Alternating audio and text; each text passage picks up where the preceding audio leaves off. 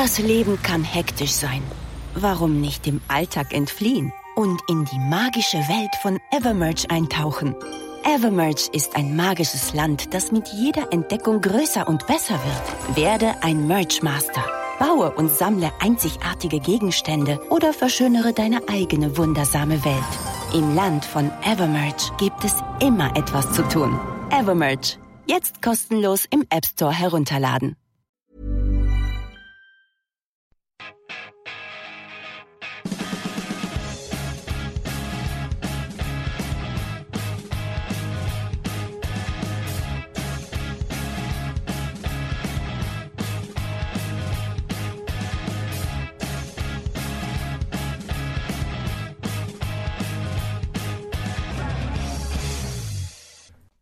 Welcome to the Chelsea Fancast, fueled by Guinness, powered by celery, the show that is home to a bunch of legacy fans.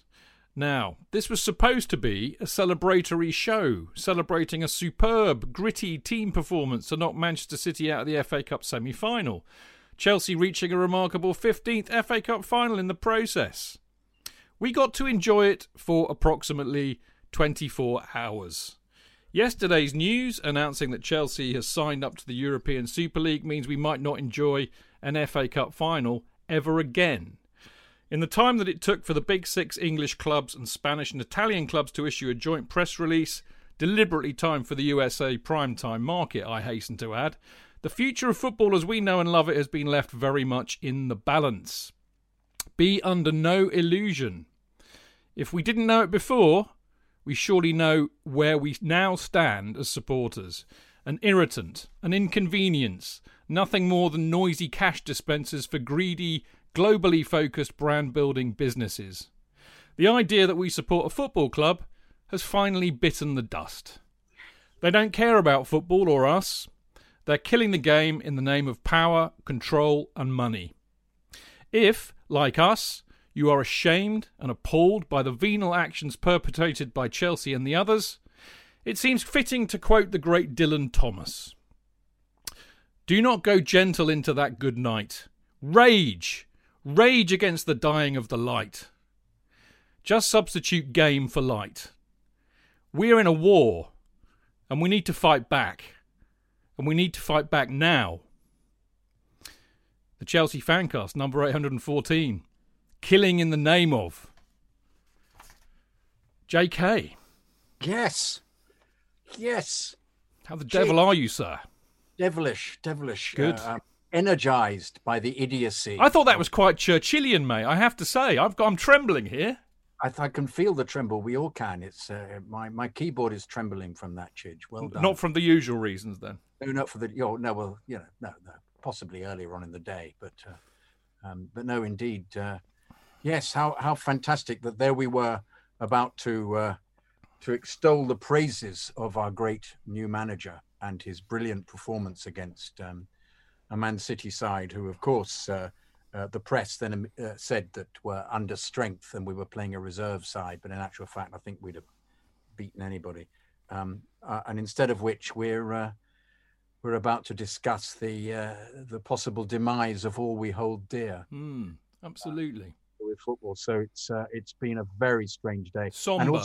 And it's somber, and also the bizarre sacking of Jose Mourinho. Well, there's always a silver lining, isn't there? Yeah, I was questioning whether or not he'd actually said to Levy, "I will not tolerate this." I've got to interrupt this, because we know how football clubs operate, and this is quite pertinent to what's going on at the moment.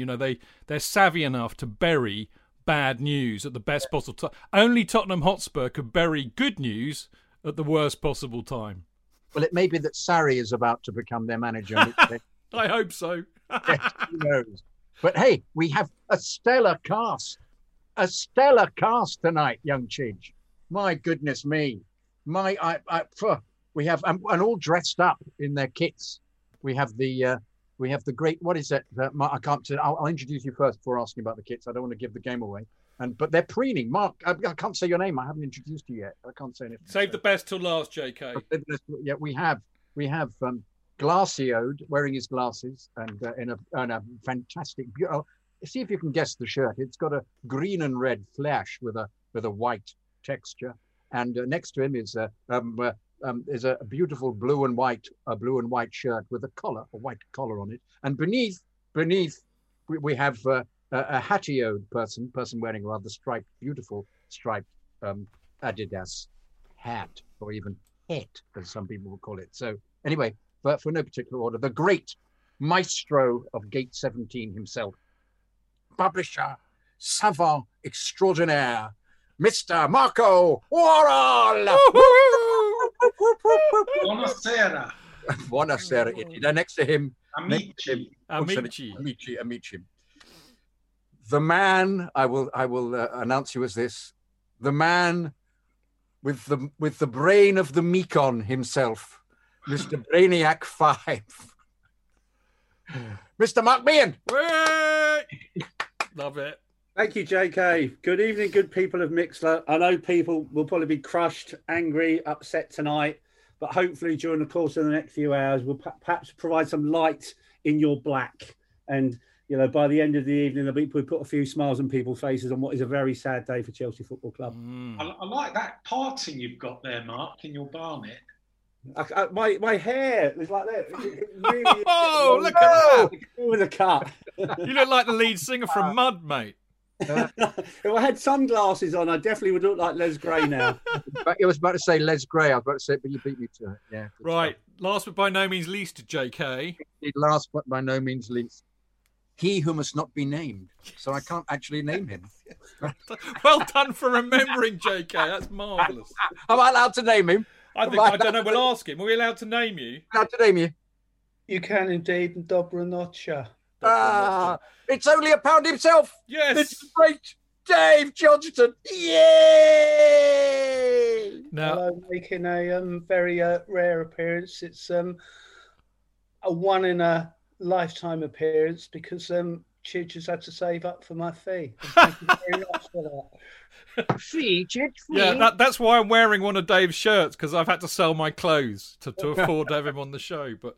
I have to say, I mean, it's a real privilege to have DJ on the show because, well, we love him to pieces, obviously. But as some of you may or may not know, DJ did about 20-odd Chelsea Fancasts before I turned up like the great burglar that I am and stole it away. And DJ was also one of the first guests we had on the show, and he's always been a great supporter of it. And we of him and CFC UK. And he doesn't ever believe me when I tell him this at the stall, and I say, Dave, we always promote the fanzine on the Fancast every week, every ad break, we do it. He says, no, you don't. Well, now he'll finally find out that I haven't been lying to him for the last 10 years. It's actually true. It was with it's so often that there was a big appearance. I go off and make a cup of tea because he spent hours talking about it. It's all true. Anyway, we better get on because we've got a rather packed show tonight. Who Can knew? I talk about the shirts quickly. Go on then. Marco, is it 73, the era for that one? It's the one where Charlie Cook is next to the car, isn't it? He's got the same top Castrol on. GTX shirt, isn't it? GTX shirt, fantastic, wonderful. Mark, inspired by the Hungarian football team, indeed, as was the red, white, and green one with my scarf, indeed.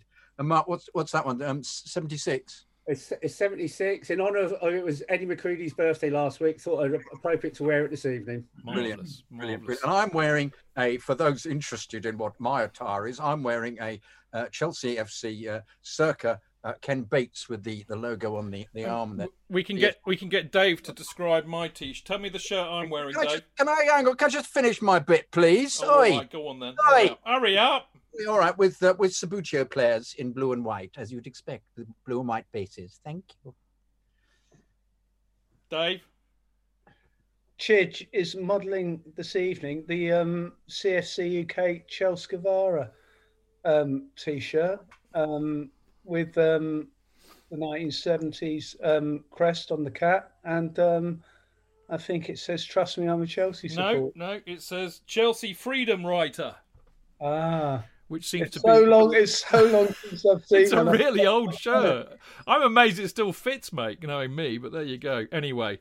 All from me, top quality. What else can I say? As you always used to say, mate. Top quality. Is it modelled after you, Dave? Is that your picture on there? It is, before I decided to shave my head. Yeah.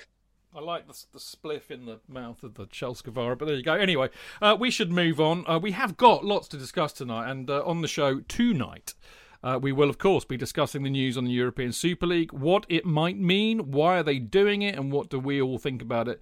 And we've also got, I managed to get in, because I've had to change the script around completely tonight because of the rolling events of today. But we've got some extremely passionate emails from our listeners about the subject, which has been brilliant. In part 2 and 3, if we ever get there, we will look back at superb team performance to knock out Man City out of the FA Cup semi-final. We're going to praise Thomas Tuchel hugely and ask our Chelsea... We're going to ask our Chelsea back before they disappear completely. It seems that we ought to, really, just to dot the I's and cross the T's. And in part 4, we'll look ahead to tomorrow night's match against Brighton. Is it another must-win? Will Tommy T rotate? And what does it mean for the run-in? And will we have been actually booted out of the Premier League by 8 o'clock tomorrow as well? We shall see. Now, as ever, don't forget, you can listen to the show live every Monday, 7pm, by going to Mixlr, which is mixlr.com/Chelsea-Fancast, where, of course, you can join in all of the chat. Post in the chat room, as so many of you do. Oh, blimey, we've got loads in tonight. Far too many to read you out. I'll just pick a few at random. Nobby Steelers, because I like the name. Kepler4B, Albert II, Panjack117, Josh Barrow, Zigazagger, Bert Stoltz, Yarin Levy, Kurt, Paul Burgess, I saw Alan May score, Loza B, Daryl M. Oh, blimey, loads and loads and loads of people. Brilliant to see you all in there. I hope you enjoy the show tonight. We have serious matters to discuss, and we'll get straight into it after this.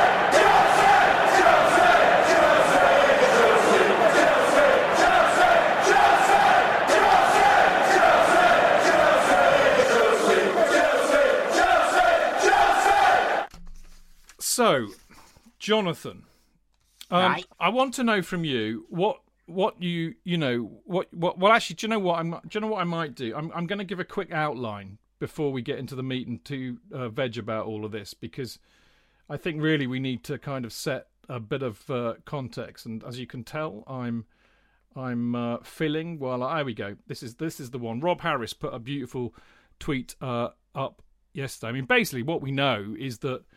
And actually, we've known this for a while because the devious swine have been up, at it for possibly longer than the last 9 months in dark rooms, discussing how to carve up football and the money from it amongst themselves. But what we know is that 6 of the big clubs in England, us, Liverpool, Man United, Man City, and Arsenal, and then a small club in Spurs, have joined up with Real Madrid, Barcelona, Atletico Madrid, Juventus, Inter Milan, and AC Milan to form a European Super League.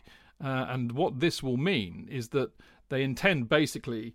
They all want to carry on playing in the Premier League in their own leagues, but what they want is to basically have this competition running from August throughout the season, playing midweek games. They're going to long off the Champions League, which they've had enough of, which there were some proposals coming out on the Swiss model that was going to expand the Champions League, which meant more games, and they were hacked off by that. And, of course, it's caused an absolute furore over the last 24 hours with UEFA threatening to boot them all out of the Champions League, with the Premier League threatening to boot them out of the Premier League, and FIFA saying you can't have the players who play in the Super League playing for their international side. So it is a right mess. But...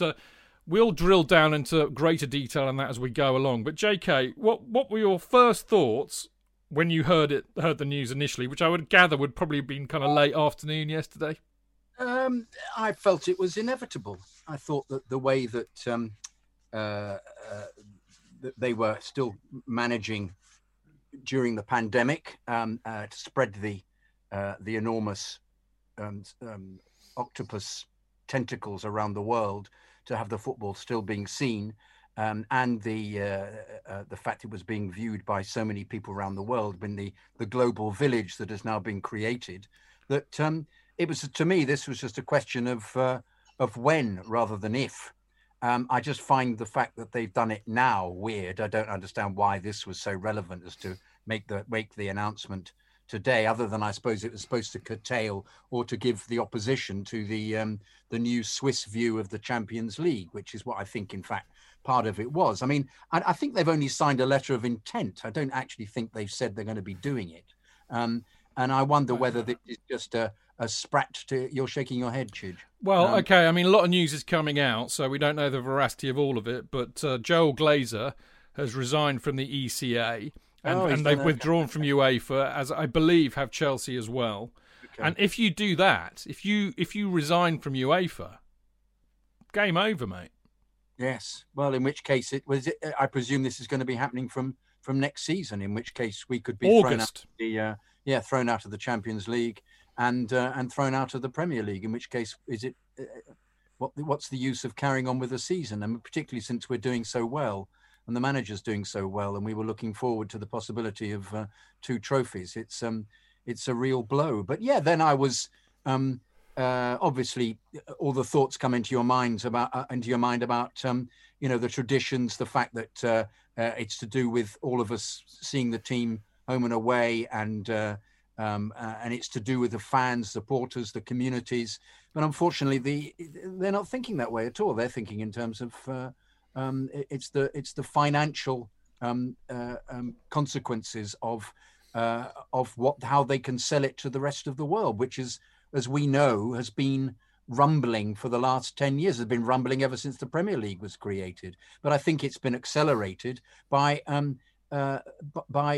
increased broadband speed, because it means that it's now accessible all around the planet, and they see the market as being that much larger. And indeed, everything we've discussed on here about the fans at Stamford Bridge being irrelevant is being absolutely proven. Mm. But I mean, as I was reading today, one of the advantages is you hope that they'll put the prices down at the bridge. That might be the advantage. But I can guarantee that hell will freeze. Well, you know this for a fact. Of course they won't. Hang on a minute. What? Dave and Mark and me are all on the trust, and what these two boys? Well, Mark might know because I think he might have been on the show. But JK, as you know, sits in the East Middle in Aussies. All of the hospitality brigade in there got a letter. Tell DJ what you showed us the other week. This is over a week ago, right? Isn't it? A week ago that football will be starting in August, the new season, and everybody will be there will be no restrictions, COVID restrictions at all, and that I should pay my season ticket, which has gone up by 1,500 £1,500. Yeah, yeah.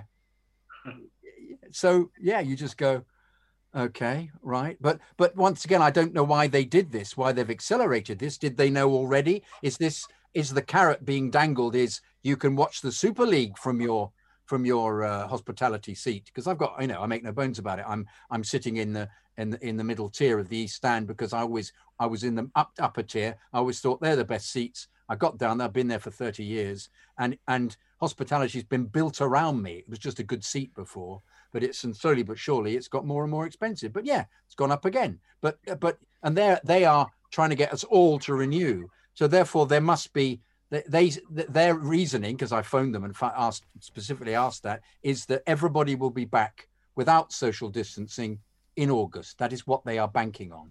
However, if there's no Premier League, they won't be back, and it'll therefore only be the European League. The European League. Oh, that's rather nice. I heard myself 3 times. What button did you press then? I haven't pressed anything. I'm just gesticulating. Marco. This other one's here. I think it was Marco because he was. I'm here. Yeah, he was flashing green. I'm gonna, if you don't mind the 2 marks, I'm gonna ask DJ because we haven't had him on the Fancast for about 10 years, so he's had a long time to wait, bless him. But I mean, as many people know, DJ, one of the probably the most well-known people at Chelsea in terms of supporters, fanzine's absolutely legendary, as we all know. He's also on the Supporters Trust, so he's pretty close to what's going on at the club.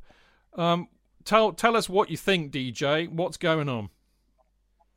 I'm absolutely shocked by the events of the last 24 or so hours, but I think for me, one of the the biggest farces of all, if that's a correct bit of phraseology, is the fact that Sky are coming out against the European Super League. And I think the fact that they're coming out against it is purely and solely because they haven't got the television rights for it. Had they had the television rights, they'd have been in favour of it. Mm. And, you know, I think UEFA are coming out against the European Super League because those who signed up to this European Super League are doing exactly what UEFA want to do. Eventually, the whole thing's a joke. The people running football are ruining it, or they're ruining it for the likes of us lot anyway. Mm. My views on the current Chelsea chief executive are fairly well known. I won't expand upon them publicly, but, you know, I know a lot of people saying bring back Ron Gourlay, and he wasn't the best. It's all about the dollar. Some of the people there have not got the first clue about the mindset of the Chelsea supporters. I don't think they've got the first clue about the mindset of football supporters generally, and they probably don't know the first thing about the game of football. I mean, just to reiterate that, Dave, for those that don't know the boardroom in Chelsea, basically it's populated by bankers, lawyers, and oil execs. There's not and apart from the current chief executive, who of course has a track record in broadcasting. He's owned several media companies, and also he's run, and this is the key point for me, he has run North American sports franchises, the Toronto Maple Leafs, for example. So for me, there is no coincidence. And I mean, this is, let's just, again, to set this in the broader context, the three clubs that have pushed for this most of all, Mark, there's Mark and Marco. So Mark, the three clubs who have pushed for this most of all happen to be American-owned clubs. Liverpool from the Fenway Sports Group, United with the Glazers, Arsenal with the Cronkier Sports Group, or whatever they call it. These are people, these are organisations who know everything about North American sport and how it's franchised out, how it's basically an entertainment package, and it's all about selling merch, and everybody is a customer. They'll move their clubs from one side of America to the other, just like that. And this is the mentality that's come into the Premier League and driven this through, I think. So, interesting little tie-in with our chief executive, who comes from a similar background, although he's English, and apparently a Man United fan. No, spot on, Chidge. London Blues, anybody? Yeah, this is the World Series of Soccer. London Chelsea. Who the fuck are London Chelsea? Oi! Who the fuck remember are London that? Chelsea?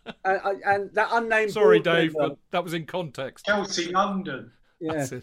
That unnamed board member. Our primary job is to maximise revenue and profits. The wider good of the game is a secondary concern.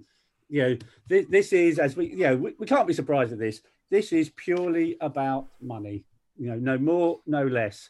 Yeah, and again, I agree with Dave as well. The whole thing about Sky, you know, this whole thing today about everyone taking this moral high ground, for crying out loud, UEFA, the Premier League, FIFA. You know, FIFA, they sold the World Cup to Qatar, for crying out loud. Martin Tyler talking about greed today. You know, he works for Sky. Sanctimonious, you know, twaddle. Standards and the hypocrisy about all of this. You know, it's incredible. But for me, it's not about football, it's about money. £3.5 billion to support the infrastructure and the investment plans from JP Morgan. Yeah, they're not in it for the charity either. They're in it because they think they can make money on this as well. Oh. And also making that American connection. Who used to work for JP Morgan? Bruce? Edward Woodward. Edward Woodward. Yeah, that's true. It all links in. Yeah. It's unforgivable, you know. And again, I know you said it in the intro, referring to us as legacy fans. You know, again, I'm a legacy fan and proud. Well, I think we all are. And actually, if you follow us on Twitter, at Jonathan Kidd, at Eddie Mac, BAWA, at Gate17 Marco, at Only a Pound, hurry up. the Twitter handle doesn't include hurry up, although perhaps it should. We've all changed our profiles to add the words legacy fan. And it's an interesting point, isn't it, Marco? And well done, Sky, on one point, which is some good journalism to get a few bits of info out of some of the board members of, I think, clubs other than Chelsea. If I had to be honest, I couldn't tell you who, but there are board members of some of these big six clubs who are clearly not convinced by it. And that's where the quote about legacy fans came out, which was really what we're trying to... I think it was Dan Rowan who reported on this, actually, and he said that these clubs see the stadium full of legacy fans who they can't wait to get rid of. They are not the future fans of these clubs. And the future fans of these clubs basically will put up with any nonsense by them, buy any tat from them, not annoy them by turning up to games, and handily, probably, I think, and maybe... For me, this is what lies at the bottom of all this, will pay pay-per-view. Because for me, Marco, the TV bubble is inevitably going to burst. I've been writing about this for years, and they'll never get as good a deal as they got last time, especially now with the whole COVID-affected coverage. So I think the clubs see this as a way to actually get hold of their own TV rights and start doing pay-per-view. If Chelsea got 90 million fans across the world, Marco... popping it out at 10 quid a pop, that's going to be a lot more money than they can get from a broadcast rights deal. So I think that's where we're heading.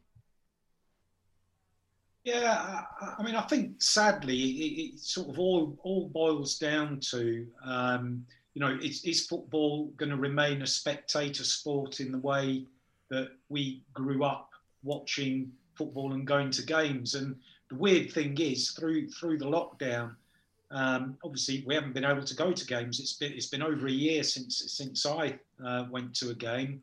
I didn't go to the Leeds game, if we've kind of got used to that, the football coverage now is at saturation level to the point where it's like it's not interesting anymore.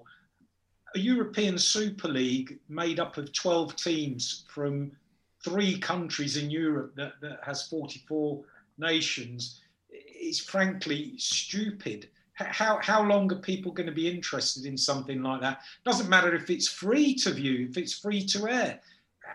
Why would you want to watch it? It's just a complete nonsense, and it just shows that the people behind this, not only are they dislocated from reality as far as what football means to people who genuinely love the sport, it just doesn't make any sense in the context of a competition. So people wouldn't be interested in it after a period of time. I just laughed when I saw the names of the 12 teams. No surprise, the model, the football club model widely adopted in Germany, which includes all the safe standing, they've been the leaders behind all of that. That's been the model to follow. And, it's pretty damning that their clubs aren't involved in this. So, 3 countries in a European Super League, I mean, that's a nonsense to start with, and it should just stop there. Yeah, it reminded me of the Anglo-Italian Cup. And I think 7,000 people. Do you know what? I saw Sutton United playing the Anglo-Italian Cup final. Chel tells me a very funny story about a trip to Le Havre, which I wish I could remember. He told it on the Fancast years ago. Mark. Yeah, just a thing about the question about sort of TV. What was being reported today is... another incentive for them is the proposed TV deal. On top of the $3 billion from JP Morgan, there's going to be a $4 billion TV deal to show this, which is double what they receive for being in the Champions League now. But they've already begun. That's why I think this is a serious issue now, and also them resigning from UEFA. They've already begun discussions with Amazon, Facebook, and Disney, the Disney Channel, which is a fast-growing channel, but also the potential that they will run their own channel. How appropriate is Disney for a Mickey Mouse tournament? Absolutely. You took the words right out of my mouth. Sorry, Mark. I'm sorry. I couldn't resist. Do you know the... I must share you with this because I managed to get this into an article. I actually did some research for once in my life. Funnily enough, about what in my view has always been the impending television rights bubble bursting. And I actually read a few articles sourced from all sorts of financial magazines. Marco would have been proud of me. I almost out Tim Rolls on my research, Marco. But I came across this wonderful acronym to describe the new entrance into the broadcast sports rights market, and it's called FANG. Basically, Facebook, Amazon, Netflix, Google. FANG. And I thought you couldn't find a better acronym for a bunch of blood-sucking vultures than that. It was perfect. But there you go, Dave. Sorry, Jake. I didn't see you. You had your finger up. Where you had it, I really don't want to know. It was up. Sorry, Dave. Only 2 seconds. It was to say that, in actual fact, UEFA are now attempting to get a huge amount of money themselves together to actually counter this. So you wonder whether this could possibly be just a kind of attempt to stir the pot to see what other option UEFA could come up with. I know that you said there have been some resignations, but they are now looking for backers to see if they can change the competition, because they're that affected by it. Sorry, Dave, but please get in there.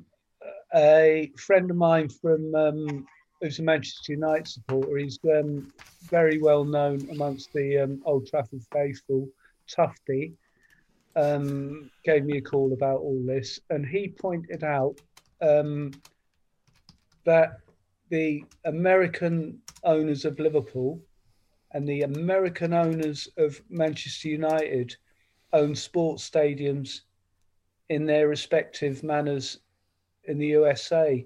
And he predicts that the last eight or the last four, the final of this European Super League may well be held in America.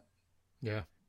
And, which totally, not totally, but almost exclusively excludes all the loyal supporters who go to every game, home, away, and in Europe.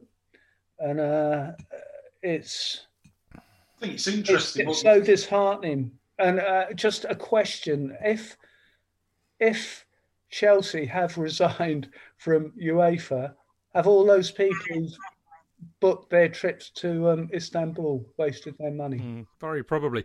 I mean, Marco, I know you want to come in, but just to kind of summarise what Dave's saying there, and as I said, there's no doubt that this is being driven by the three American owners of Liverpool, Arsenal and Man United. Basically, what we're saying here is that they've stolen our game and they want to play it in their own backyard, which is what we've long suspected. This is what the 39th game was all about.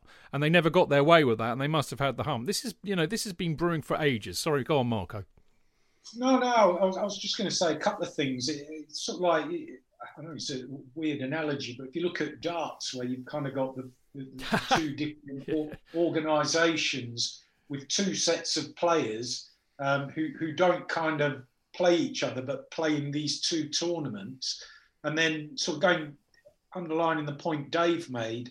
I got concerned a few years ago when the pre-season friendlies that were being played either in Asia or in North America seemed to be getting out of hand to me, and it seemed to be like a water testing exercise where players were not getting fully rested, were being asked to play in friendlies against. Chelsea were playing Barcelona or Real Madrid or whatever. And the audiences or the spectator numbers were north of 100,000. So clearly there was an element to me of I was suspicious of what was going on. I mean, it's great for those people over there to see the club. And, I've got no problem with that at all. But as Dave says, the fact that the game's been stolen from genuine supporters over here and played, in another country, finals of competitions, if that's the way it's going to be, it's morally reprehensible. And I can't see why, people would get behind it. Yeah, I just want to... Marco, I could kiss you. Well, I could anyway, because I love you to pieces, but I think that was just a marvellous, marvellous... I only let Dave kiss me. I know where I am in the packing order. A bit like Chelsea supporters, mate. I'm at the bottom rung, mate. Listen, very quickly, because... We snog regularly. Well, nobody told me that. Why am I always cut out of this stuff? You know, it's classic. You didn't tell me that either. I'm sorry. Listen, boys, I want to get back. I want one question that I want to ask Dave, because he might have a very interesting view on this. And then what I want to do is I want to include some of these fantastic emails that we've got. We're being actually remarkably, not sensible, but, you know, quite. I don't know, measured in our analysis of this, but there's some real passion that's come out of these emails, and I really want to include them. But Dave, the question I want to ask you, because I've obviously been talking to you all day on various platforms, and you know, I've just gone in very heavy there on Fenway, Group, Cronkier, and the Glazers, quite rightly. And there's been a sense that Chelsea and City, I mean, Spurs will go on for anything because they're a bit like your younger ugly cousin who wants to play football with you, but you don't really want him there. They'll just do anything they can to be invited to the party. But City and Chelsea, who of course are the only two clubs out of all of these 12 who don't have money issues. I mean, there was a wonderful report by the Swiss Ramble that showed how well we are the best off, period, on whatever measurement you want to call it, in terms of transfer money owed, in terms of owner debt and the rest of it. So Chelsea and City arguably didn't need to do this for the money. And there's an argument that says that they basically have only decided to pile in with this because of a fear of missing out and being left behind, which is always a major concern for Chelsea. Well, my argument against that, Dave, and knowing how you know most of them there is, I think that's morally bankrupt and frankly cowardly. Chelsea, I think, were in a position of strength where they could have turned round and said, no, actually, screw you. We're not going to join this. We don't need it. Because of the ramifications associated with it. So, Dave, I'd like to hear what you think of that, and then Mark me in. As a lot of people know, since Mr. Abramovich has been involved with Chelsea Football Club, I'd say I've got to be amongst his biggest supporters. I don't think he's got everything right. I can't agree with every single thing that he's done, but on the whole, before Mr. Abramovich came to Chelsea, Chelsea supporters could have only ever dreamed of what has been achieved since he's been at Chelsea Football Club. It's been a fantastic period to be a Chelsea supporter. Mind you, it's been a fantastic time being a Chelsea supporter since 1905. JK can verify that, though. But I think Mr. Abramovich has got this one totally wrong. And,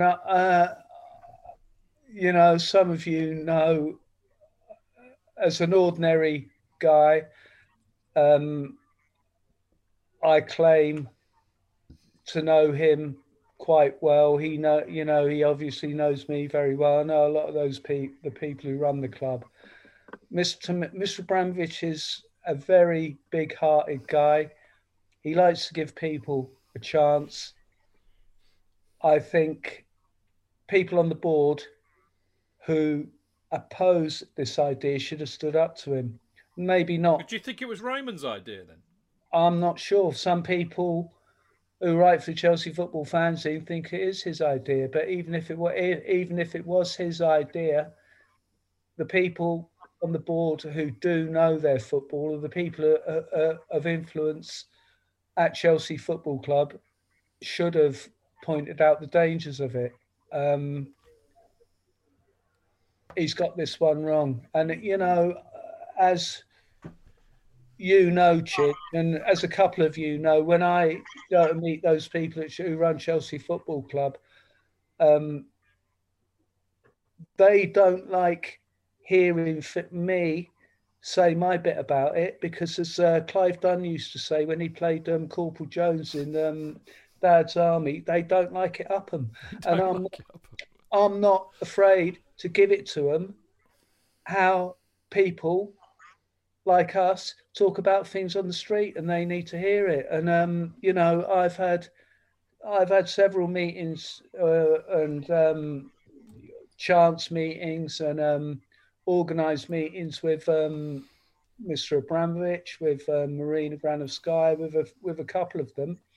And I always give them to it. I always give it to them straight. And I just love half an hour with Mr. Abramovich now. Mm. And I've got to say, I'm so pleased that, and I'll just preface what I'm going to say by saying I don't get tribal when I listen to some of the ex-professional footballers who are pundits.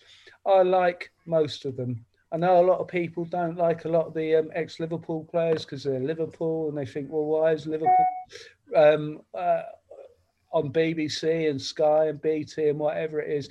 But I'm so pleased that people like Gary Neville, that Danny Murphy on Match of the Day, Lineker, all those people are speaking out against it. I've had a couple of messages from a couple of ex-Chelsea footballers today. I was on the phone to one of my all-time favourites, the most naturally gifted number 10 that Chelsea's ever had, a Chelsea supporter as a lad, and they are absolutely shocked by what's happened, because those footballers, like your Nevilles, like your Joe Coles, like your Frank Lampards, like your John Terrys, they appreciate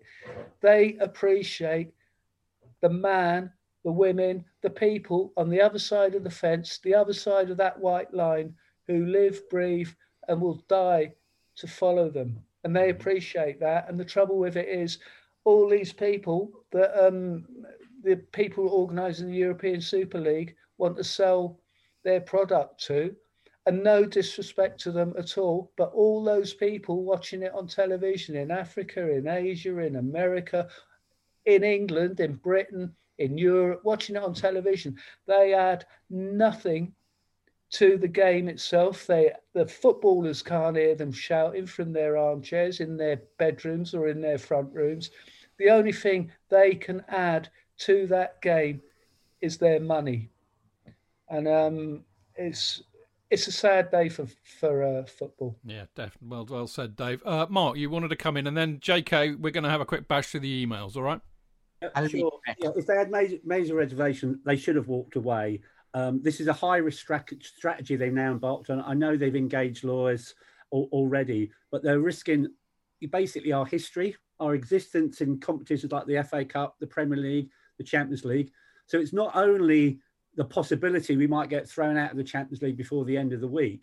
There is that possibility that UEFA could actually rewrite history, and they would cancel our 2012 Champions League win if it didn't actually exist. So they really have rolled a really sort of high risk dice here. So well, they put it all on the line, Mark. Yeah, they put everything on the line, and it's missing the whole. I'll have everything on 39 black. That's what they said. Exactly. It's like this is a bloody big game of roulette, and they're missing that whole thing. If they are, and they also, this is a business. The wider good of the game is a secondary concern. If you were in business doing something significant as this, you would not do it without involving your shareholders. Stakeholders. Whether they bloody well like it or not, we are the emotional shareholders of this football club. Now, I said today, we've talked about this on this before. Ken Bates and I had our differences. We've had the odd crossword. But when he took over this club in 1982, that one thing he said, ultimately this football club belongs to the supporters. And every one of you here, everyone listening, that wider Chelsea family, they are the supporters of this football club. They have hopes, they have dreams by watching their football team. That's all been killed today. Mm. So this is a high risk, as you say, 39 black on a roulette wheel in Monaco. Yeah. Marco. Sorry, Chis. No, go on, mate, go on. The numbers on the roulette table only go up to 36. Trust me, I've wasted hundreds on them. Maybe that was my point. Ninth game, DJ. Ninth game. Sorry, totally above my head. Actually, do you know what? Because I love DJ, and actually, I'm lying. I just completely had a brain fart and forgot that Roulette only goes. We all thought that you were. I could have got away with it, but if it hadn't been for those pesky kids, I'd have got away with it. You weren't going to get away with it because I was going to question. Yes, I know, but I would have gaslit you and made you believe you were wrong, like I always do. But I couldn't do that to DJ. I couldn't do that. I love him too much. Marco, quick point from you, and then me and JK will thrash out some of these emails. No, I was just going to say my ex-girlfriend's Leeds United season ticket holder, and she's just WhatsApped me some pictures of the Leeds United players warming up tonight. And to their credit, they're wearing T-shirts with Champions League Earn It on one side and Football is for the Fans on the other. So just underlining what David said about the ex-players being up in arms about it. It's good to see that the current players are in the same boat. Apparently, Liverpool aren't doing the same thing. No, I love that a lot actually, but I'd have loved it even more if they're all wearing T-shirts saying "Same old Scousers always stealing." Sorry, can I just jump in with what you said there, Mark? Very, very quickly. I'm sorry, I'm not. This isn't a John O takeover of this esteemed show, and I know I'm saying quite a lot, but I'll be very interested as to what Thomas Tuchel thinks about this, because in my opinion, as it's been, I think Mark alluded to it earlier, the Germans have got it right. The German supporters have a lot to say about their football clubs, and it's not like Borussia Dortmund and Bayern Munich have decided not to enter this European Super League, and the German players and the German clubs really respect their supporters, and I hope that Tuchel and I hope that Jurgen Klopp is questioned forensically about what they actually really think about. Well, this. I mean, you're a good point, and I mean, the whole German model. I mean, we could do 3 hours just on this, and I'm sure we're going to be talking about it for the weeks to come. But I mean, the German model is something, as you know, Dave, because I've written in the fanzine about this many, many times. I'm a great admirer of what they do, but one of the things that they do is by legislation, government legislation, they have a 50+1 rule. So all clubs need to be owned and have board representation of supporters of 51%. So that means that the venal owners can't take the mick. And the other thing they do is they enshrine it in legislation that percentage of season tickets at these clubs, at these Bundesliga clubs, have to be priced at the wage that the average working man can afford. So there's a lot to admire about the Bundesliga and how they operate their football, and I'm really hoping that now that our government's got steamed up about this, that they start looking at this, because this is something that we've lobbied for on the Trust for years. Right, I am absolutely going to go to emails now, JK. Would you like to do the honours with the first one? These are really passionate, and I just thought it'd be good to hear. Nearly, by the way, one, I know for a fact that two of them are from overseas fans. Now, this is from Lars Linkvist. No, sorry, that's very unfair, Lars. Sorry. Hi, Chidge and the gang. I'm writing you all moments after reading the announcement of Chelsea's participation in the Super League. Even though I knew this was coming, this official announcement created such a visceral feeling, I had to stop in the middle of an evening with my in-laws to write this email. Speaking as a fan based in the United States, one with no geographic ties to this club, this announcement has filled me with disdain and disgust. I'm sure you'll all cover your own feelings on this, feelings much more personal and connected than I have, so I won't take up time or space on that front. My questions boil down to this. Number one, as non-English fans, in your own opinion, how should we react? I know it's to each their own, but this move clearly seems to be at the expense of local fans and for the interest of international fans. True. With that in mind, are we right to feel this level of disgust? Well, yes. Two, more importantly, what can we as international fans do? You frequently talked about how the club doesn't care for the voices of fans anymore, but there must be something. So what can we as international fans do? Surely if we sent a unified message in union with those in England, it might make some waves. I'm sure as long-time fans of the club, there'll be a lot to process amongst yourselves. I hope I can speak for all the international fans when I say we are behind all of you. So let us know what we can do. Chelsea are a part of the Premier League, not the money-based Super League. All fans that are proper Chelsea are behind you in opposition to this. Tell us how we can help. Thank you for all you do. Lars Linkvist. P.S. In the strange event you are somehow all not against the Super League, feel free to skip this email. Yeah, no chance of that, Lars. It's wonderful to know that you... I mean, and I know this for a fact. I mean, our Discord group is populated by fans from Chelsea supporters, even without... I don't want to get ticked off by Dave, but Chelsea supporters from all over the world, and they are all 150% foursquare in agreement with all of us matchgoers about what's going on, and I love them for it. I mean, Lars, to answer your question very, very quickly, number one, go and join the Chelsea Supporters Trust, because the more people we have there, the better the voice and the better chance we have of kicking up a fuss. The reason for that is because the Chelsea Supporters Trust are allied to football, the Football Supporters Association and Football Supporters Europe, both of whom have serious lobbying credentials in terms of getting into clubs and, more to the point, in government to try and get these things ironed out. So that's the first thing that you can do, and I'll tell you later on how you can sign up to the trust if you're not already a member. But I think beyond that, I think we might get into the realms of boycotts and all this kind of thing, and stop buying the merch and really hit the sons of you-know-whats where it hurts, basically. But anyway, good work, Lars. Great to know you're behind us. Now, I've got a quick one from Brian Justman, who is in Mixler tonight, so hello, Brian. He says, on behalf of America, I wish to apologise for our shady businessmen bringing their bad ideas to your continent, Brian. Well, thank you, Brian, and we forgive you. JK? This is from Jalal Karadia. Good morning, guys. I don't know if this email will make it on time to be read aloud. Well, it has. And even if it doesn't, I need your help. What do I do now to support the fight against this bullshit Super League? I was enraged when the news broke Sunday morning. The entire day was just me hoping and praying it was bullshit and that we had no part in it, but I was just being a naive fool. The game is dead, it's utterly dead, and it brings me to tears. I live in America, but have fallen in love with a club that is thousands of miles away from me, one that I have no natural-born connection with, one that I followed because I love the colour blue. Yes, it's a stupid reason to love a club, but it's also simple. I love Chelsea, but today I realised Chelsea doesn't love me, nor has it ever done so. I can't lie. I'm very emotional right now. I don't know what to do or how to feel. A huge part of my life is Chelsea. I've had a shit last 7 to 8 years of my life, but one thing that stayed constant was my absolute love and desire to watch Chelsea each and every fucking week. Now a huge part of my life has been smashed to pieces. I'm left to question my support, my love for Chelsea for the last 12 hours. When I received the notification from the Fifth Stand app, I uninstalled it. I unsubscribed from their YouTube channel as well. I even signed the petition that Chidge and Jonathan retweeted. Will it make a difference? These bastards can steal a piece of my heart away from me and escape unscathed. I don't watch basketball, American football, baseball, cricket, etc., because none of them are the beautiful game. Football is the beautiful game, or should I say, it was.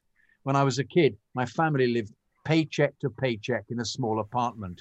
Life was good, but it was a struggle. No matter, people had it far worse than me. However, I remember each weekend my dad would watch soccer on the TV. There was a commercial with players like Gerrard, Lampard and Rooney with goal commentary in the background. And I remember hearing screams of madness and jubilation. I never saw this in basketball or any other sport. At the end of the commercial, they would call it the beautiful game. And that title now sends chills down my spine because only now do I realise how beautiful it truly is. I always wanted a Chelsea jersey when I was young, but we could never afford it. Later on in life, when our financial situation became much improved, I remember going out to buy my first ever Chelsea jersey. I can't put it into words how much that day and that shirt means to me.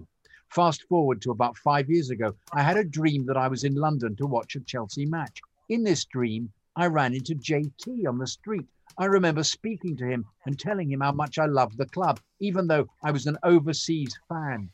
Let me be clear, going to watch a Chelsea game is genuinely one of my biggest dreams. Driving home from college after failing yet another exam, I would just dream about stepping into the stadium, breathing in the smell of the grass, hearing all of the songs and obscenities. It felt tangible, unlike all my other dreams and ambitions. Chelsea was one fairy tale I truly felt I could one day live in. After the news today, I'm not sure about anything anymore in regards to Chelsea or my dream. It's destroyed my love for the club, and I'm unsure where we all go from here. If this goes through, I won't be watching Chelsea in the Super League. I won't be buying any more shirts. I think I'll be done with Chelsea. And that hurts. Sorry if this comes off as melodramatic or overly sappy, but I really do feel heartbroken today. This is a nightmare, and Chelsea is the cause. Take care, everyone, and I truly hope we can find a way to undo this horrendous decision. Jalal Karadia. Yeah, bravo, blimey. Where does he live?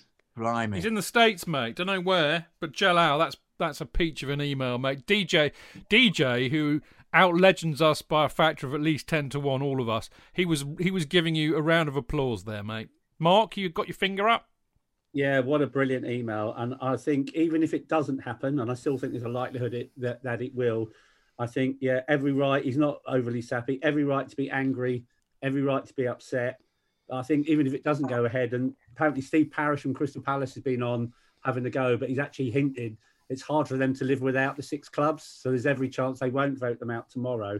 But I think whatever happens, and if it doesn't happen, I think everybody, don't ever forget who did this and the people responsible. I think that's right. The most important. It can't be undone, Mark.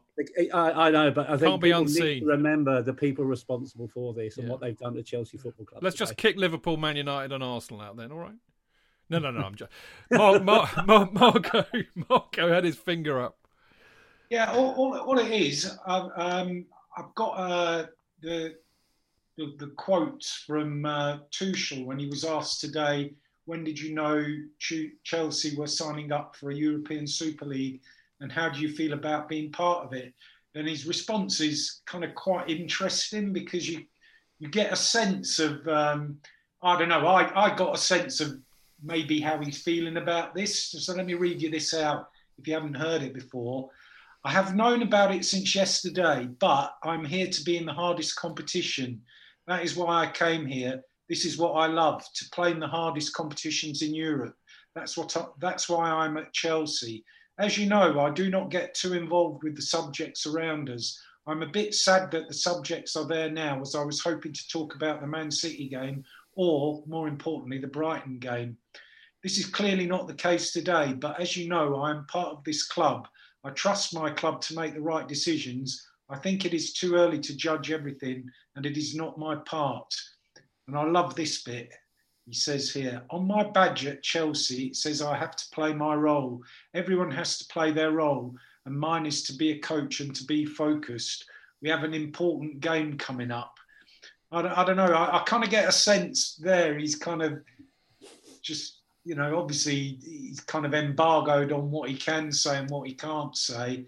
But he strikes me as a football man and not a suit. You know, and obviously, he's German, so he comes from that culture that we've already spoken about, where it's, you know, his football is about the supporters. So, yeah, I mean, it'll be interesting to see how that evolves, how that discussion evolves, because I guess, you know, he's going to be continually asked about it. Well, I mean, the other thing, you know, we'll talk about this in part 2 and 3 if we have time. But, you know, Tommy Tuchel, we are all really warming to this guy. I mean, I'll give you a teaser, and I know I spoke to a few the other day, but... I think that he's arguably, you know, the best manager, certainly since Conte, but there's so much of what reminds me on the pitch about what, you know, Prime Mourinho did. We've got a real gem here. This idiocy that the club have put through could jeopardise Tuchel.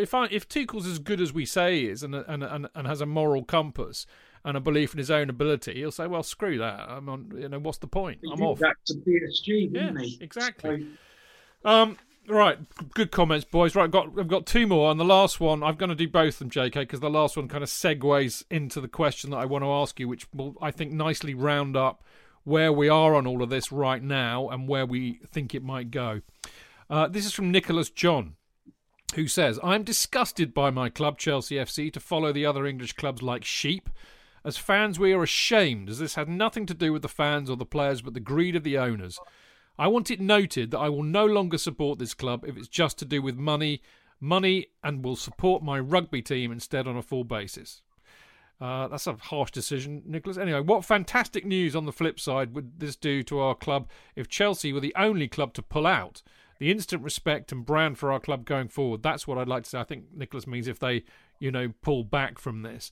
Chelsea FC have considered the implication on its fans and players' future and feel this is not the right decision to take and will no longer be joining the so-called supergroup. That's what I would like to hear. Kind regards, Nicholas John. Yeah, I don't disagree with a lot of that, Nicholas. Although, as Mark was saying a minute ago, what they've already done cannot be unseen. They will forever be known as the treacherous betrayers to football.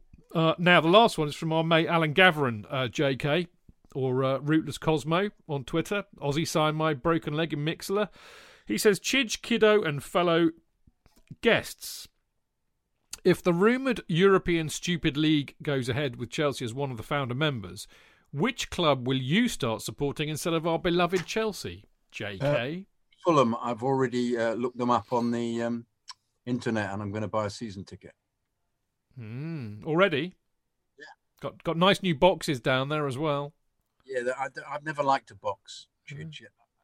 I'm not really a hospitality member. Remember that. I don't go for that. You can go and sit in the old wooden seats in the Johnny Haynes stand and get splinters up your arse and piles because it's so bloody cold. I've been in there. You can't. It's the other stand. You get the freezing off the river. No, mate. I've sat in the Johnny Haynes stand and I thought I was going to die of hypothermia. Okay. Well, perhaps the thing to do is to wait until the new stand's finished then before buying a ticket. So Fulham for JK. Mark Gore. It'd be Sutton United for me. So £149 for a season ticket. I can go in the shoebox with Dirty Barry, Borna Totten, and all the lads off Twitter. The King Sports Club have already affiliated themselves with the Gander Green Lane mob, so it would be very, very easy for me, and it's a 5-minute walk from my house.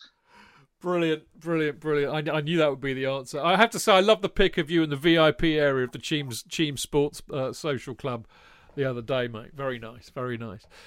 Mark, what about you, mate? Well, I'm already a season ticket holder at Wheelstone, so that's a very simple and straightforward answer. I'll go and watch Wheelstone. And then obviously if Wheelstone, were able to play Sutton in the National League, providing Sutton don't get promoted, I could go along the shoebox. Going up, mate. And meet up with Tots, yeah. And I think that's the annoying thing about that whole legacy thing as well is, because the other thing to say about it as well is, we all were fans yesterday, we're fans today, we'll be fans tomorrow and fans in the future, but we might not be supporting Chelsea Football Club in this stupid Super League. Yeah, good point on that. Dave, what about you, mate? I'm a mate of the manager of AFC Wimbledon. The record company I've signed to helped start AFC Wimbledon. So it would be a toss-up between following AFC Wimbledon or Millwall. But the truth of the matter is I'm not so much a football supporter, but a Chelsea supporter. I always have been since I was a kid. And for me, I'm not sure that I could fully give my heart to anybody else apart from Chelsea. And I'm just hoping that I'm feeling they've broken my heart now that, they change their mind and help me, rekindle my love for them. Yeah, I'm kind of slightly with you on that. I mean... I do love football really, and I love the history of it and everything else that goes with it.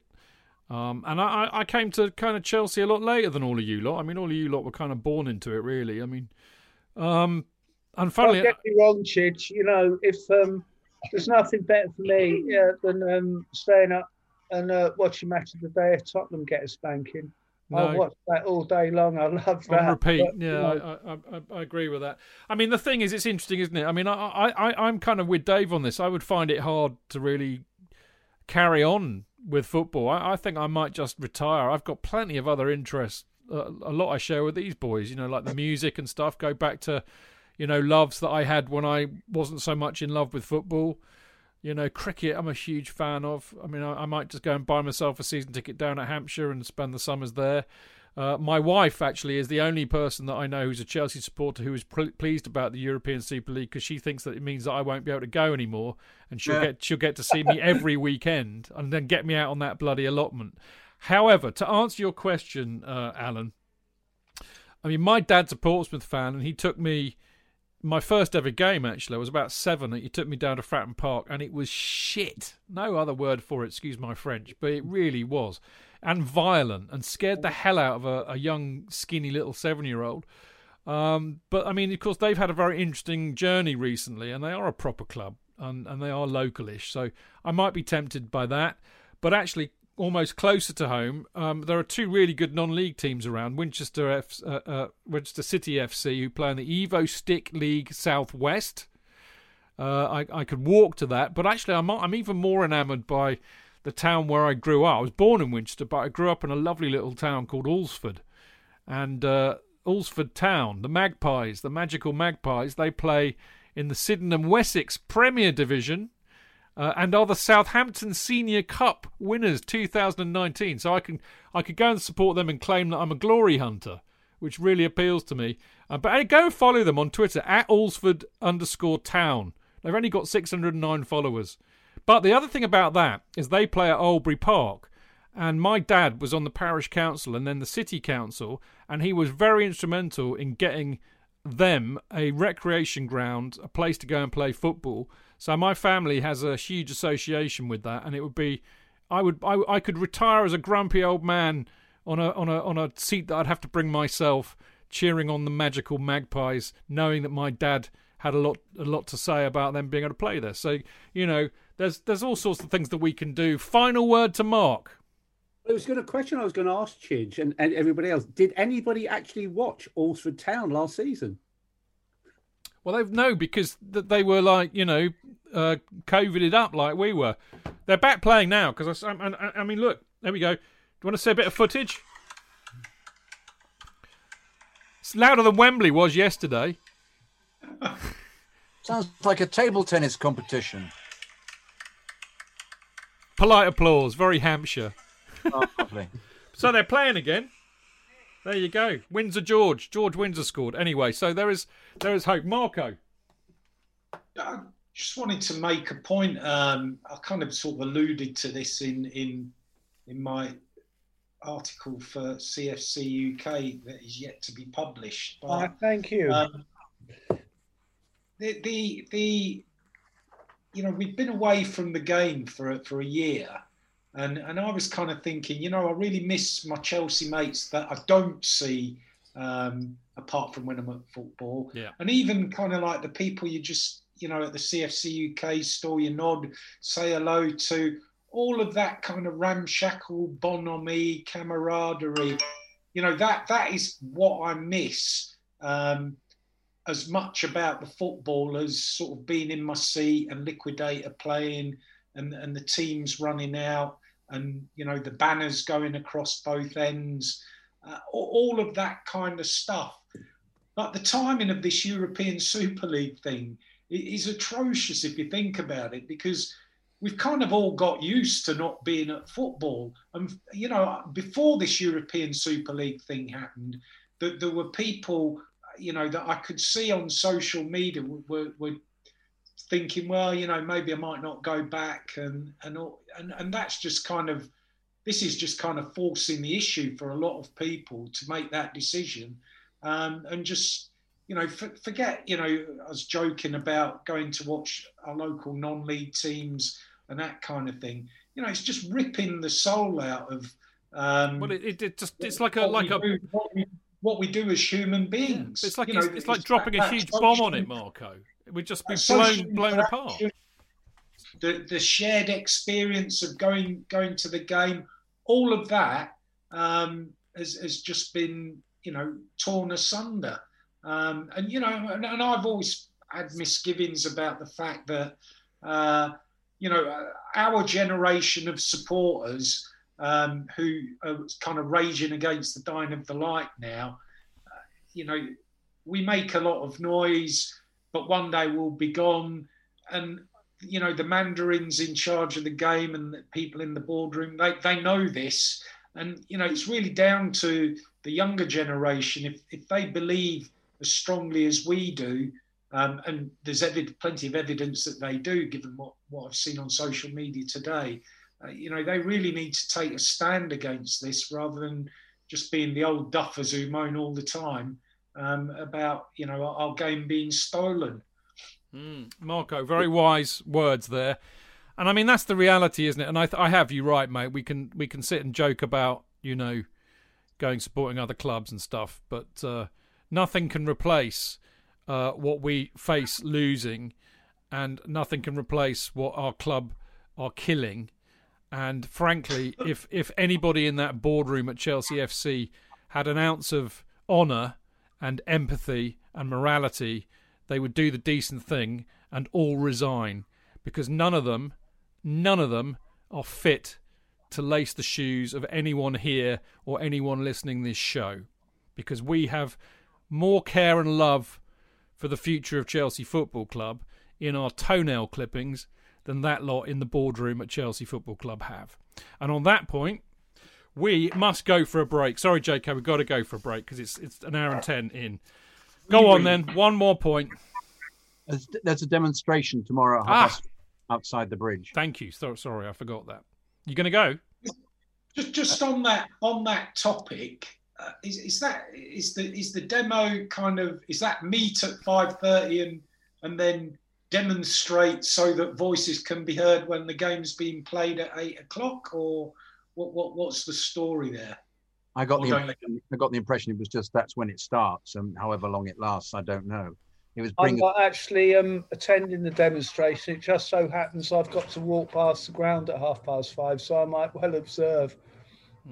Oh, interesting. So, I mean, clearly I can't go because I've got clients down here and I'm in Winchester, but good luck. I know we are the Shed Boys are very much behind that. Thank you for reminding me of that, JK, because that's an important point to make out, as are these 2 points as well.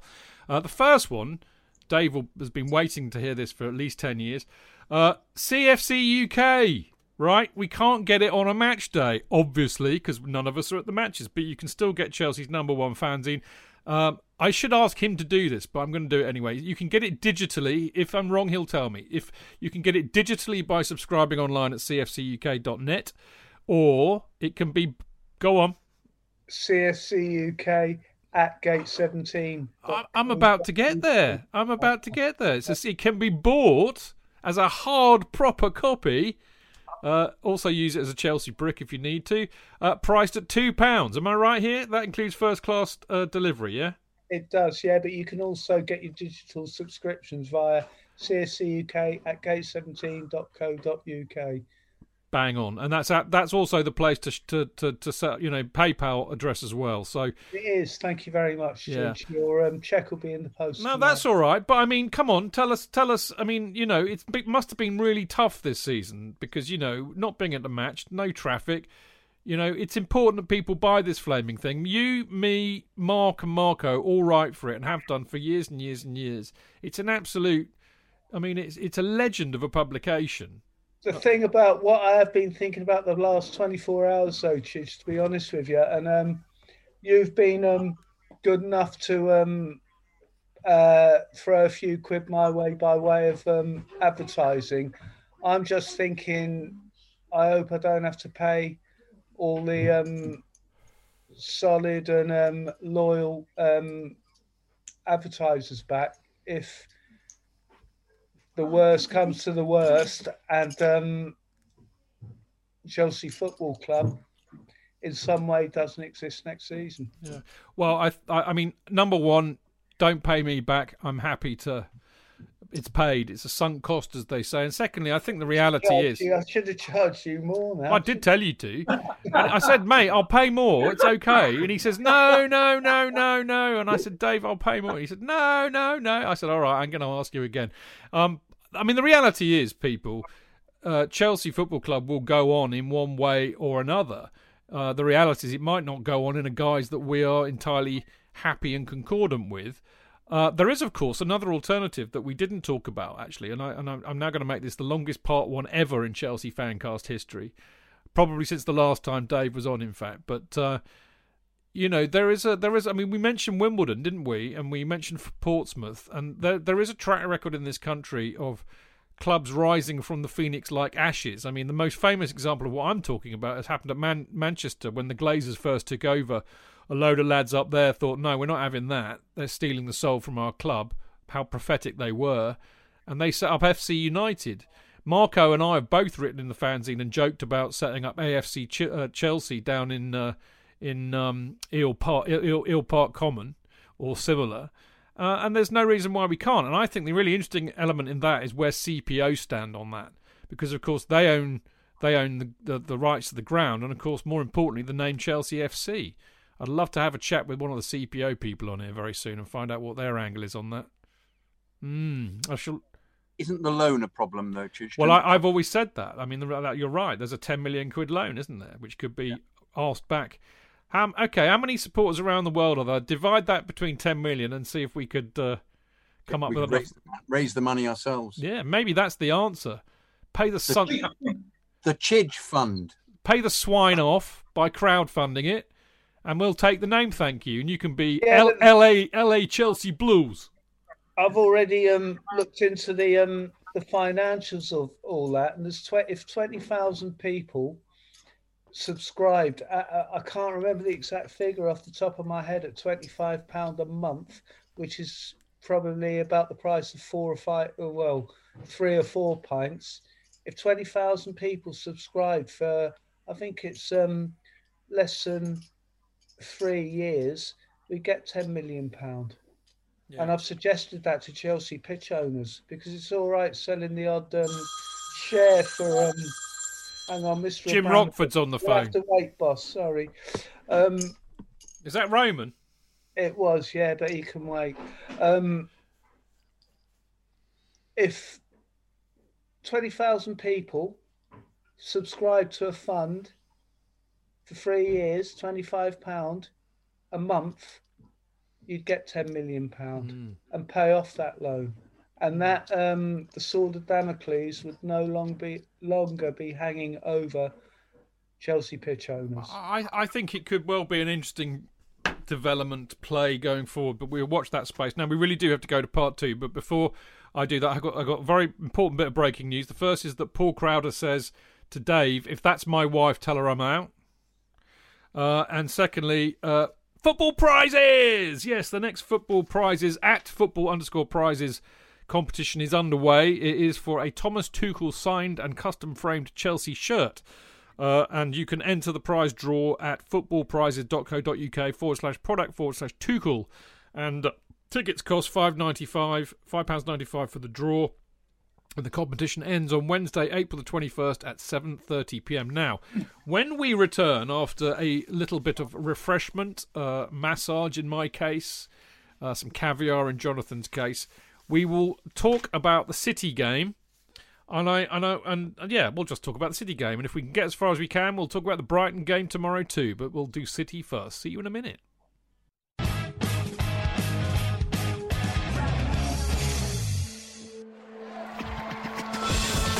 Real fans, real opinions. I'm Jason Cundy, and you're listening to Chidge and the Boys on the Chelsea Football Fancast. Total nutters and proper Chelsea. Footballfancast.com.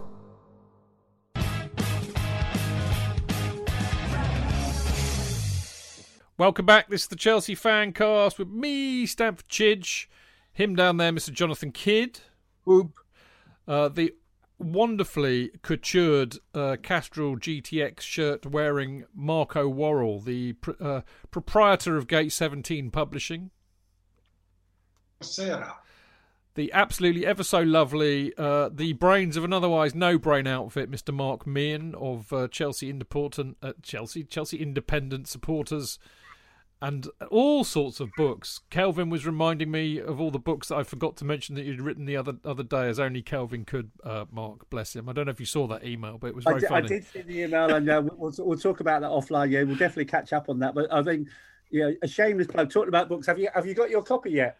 No, why isn't mine turned up? I've got one on coming, apparently. No, it's a big up to Neil Fitzsimon and sort of Pitts Publishing. I've got my copy of A Deeper Shade of Blue, so I'm reading it at the moment. Yeah, well, my apparently, you know, like all the checks I'm getting, mine's in the post, but I can't wait to read it and review it. Anyway, enough of that later. Right, last but by no means least, for his first appearance in... I had. Do you know what? I can't even remember how long. It's got to be 10 years, mate. Maybe a little bit less. What do you think, DJ? I've got to say thank you very much for listening to my begging request this morning as to whether I could join or not. But I feel quite strongly about this issue. Yeah. I thank you very much for allowing me to.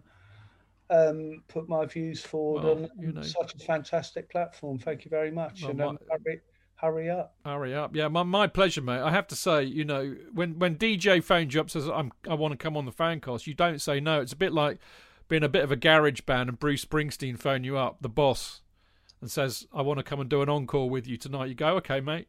I'll see you later. That's pretty much what I did. So it's a real pleasure to have you back on, mate. I have to say, it's been way too long. Thank you. Right, we're going to kick this part off really with another shameless plug, really, but both for good causes and very in keeping with what we've been talking about tonight. And we mentioned it earlier on in part one, why it's important. And if you don't know why it's important to join the Supporters Trust now, I suggest that you never will. And I'm going to read you their statement. This went out, and actually, bless their hearts, this went out on a lot of the news media this morning. But they say expect the unexpected. But today, the Chelsea Supporters Trust, our members and football supporters across the world, have experienced the ultimate betrayal. Chelsea Football Club, along with 11 of the top European sides, have announced their intention to establish a Super League.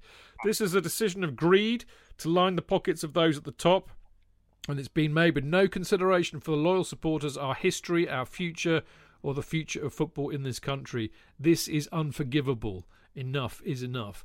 Very wise words from the Trust there. Now, there's never been a more important time to join the Supporters Trust, as I said. A membership costs £5, and as a member, you will get to have a say on important issues like this and ensure that the voice of supporters are heard.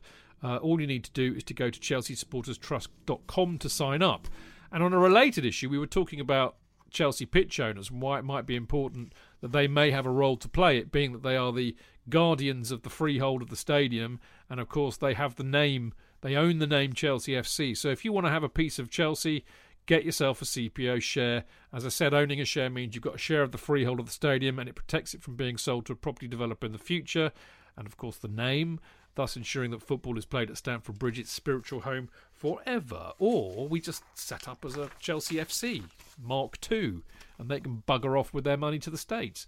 Now, shares are priced at £31, cheapest electronic share, right up to £210. Now, for £210, you get a share framed and signed by one of the players, whoever you want, and you get it presented to you on the pitch. It being that we'll not be playing football anymore, I would just go and get a framed, signed one and leave it at that for about 80 to £100. But you know what to do. Go and get one, because it gives you some power. We are the only club, the only supporters of any club that have this kind of power. It is real and it is tangible. And if you want one, go to the Chelsea website and search for Chelsea Pitch Owners. Right. We're actually going to talk about some football that's been played. It's an hour and 26 minutes into the show, and we are finally going to talk about some football. That has to be a record even for us.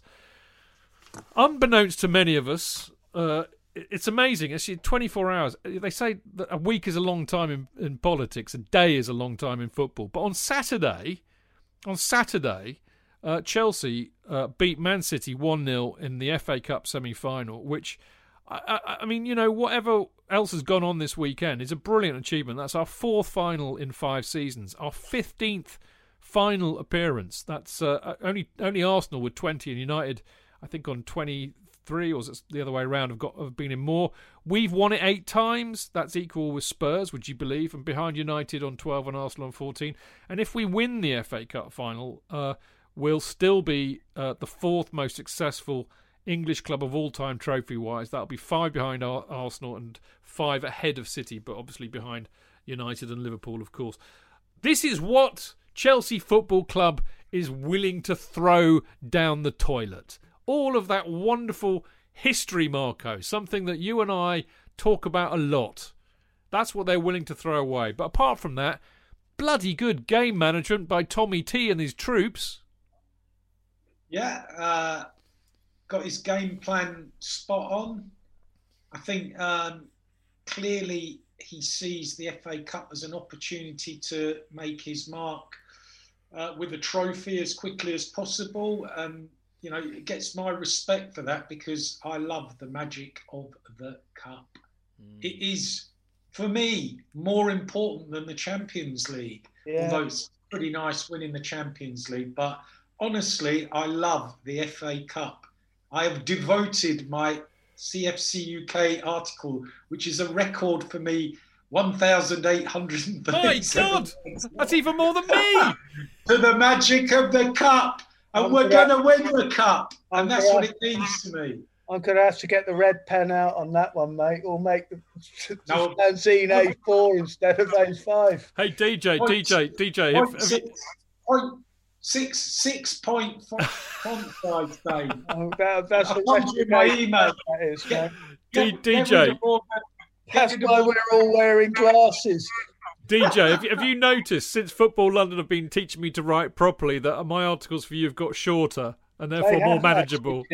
Well, I've got to pull Mr. Meehan up on this one because his articles are getting longer. And being a former editor of a fanzine himself, he should know. And I know, Jonathan, I love you very, very dearly. And as you know, and should you ever feel the urge, I don't want you to feel like the lemon at this particular party, but you'd be very welcome to pen your thoughts. I'd love to have you go, but I don't think I can. Jonathan, hang on. JK first, then Marco. I can't come up to the standard of everybody here, DJ. That's the trouble. You clearly don't read my rubbish, then. I do. I read it, and I go, oh, Chidge's got. Oh, I could have written about that. Never mind. JK shouldn't hide his light under a bushel because he's in the process of compiling the unpublished memoirs of his dear father, Sam. And when he told me how long it was at the outset, and then I told him how many pages that would represent, and it would be 3 times longer than Kelvin Barker's celery book. Which, listen, when I first taught myself how to format paperback books, and I said to Kel, should we reprint your book? And it came out at 847 pages. But JK has I said we're going to have to do it in 3 volumes, mate. Yeah. Yeah, we're having 125,000 words per volume, and there's 4 of them. So JK can write, David. Don't worry about that. Get him in. Guest articles. Sign him up. He's only going to get 1,200 words in the fancy.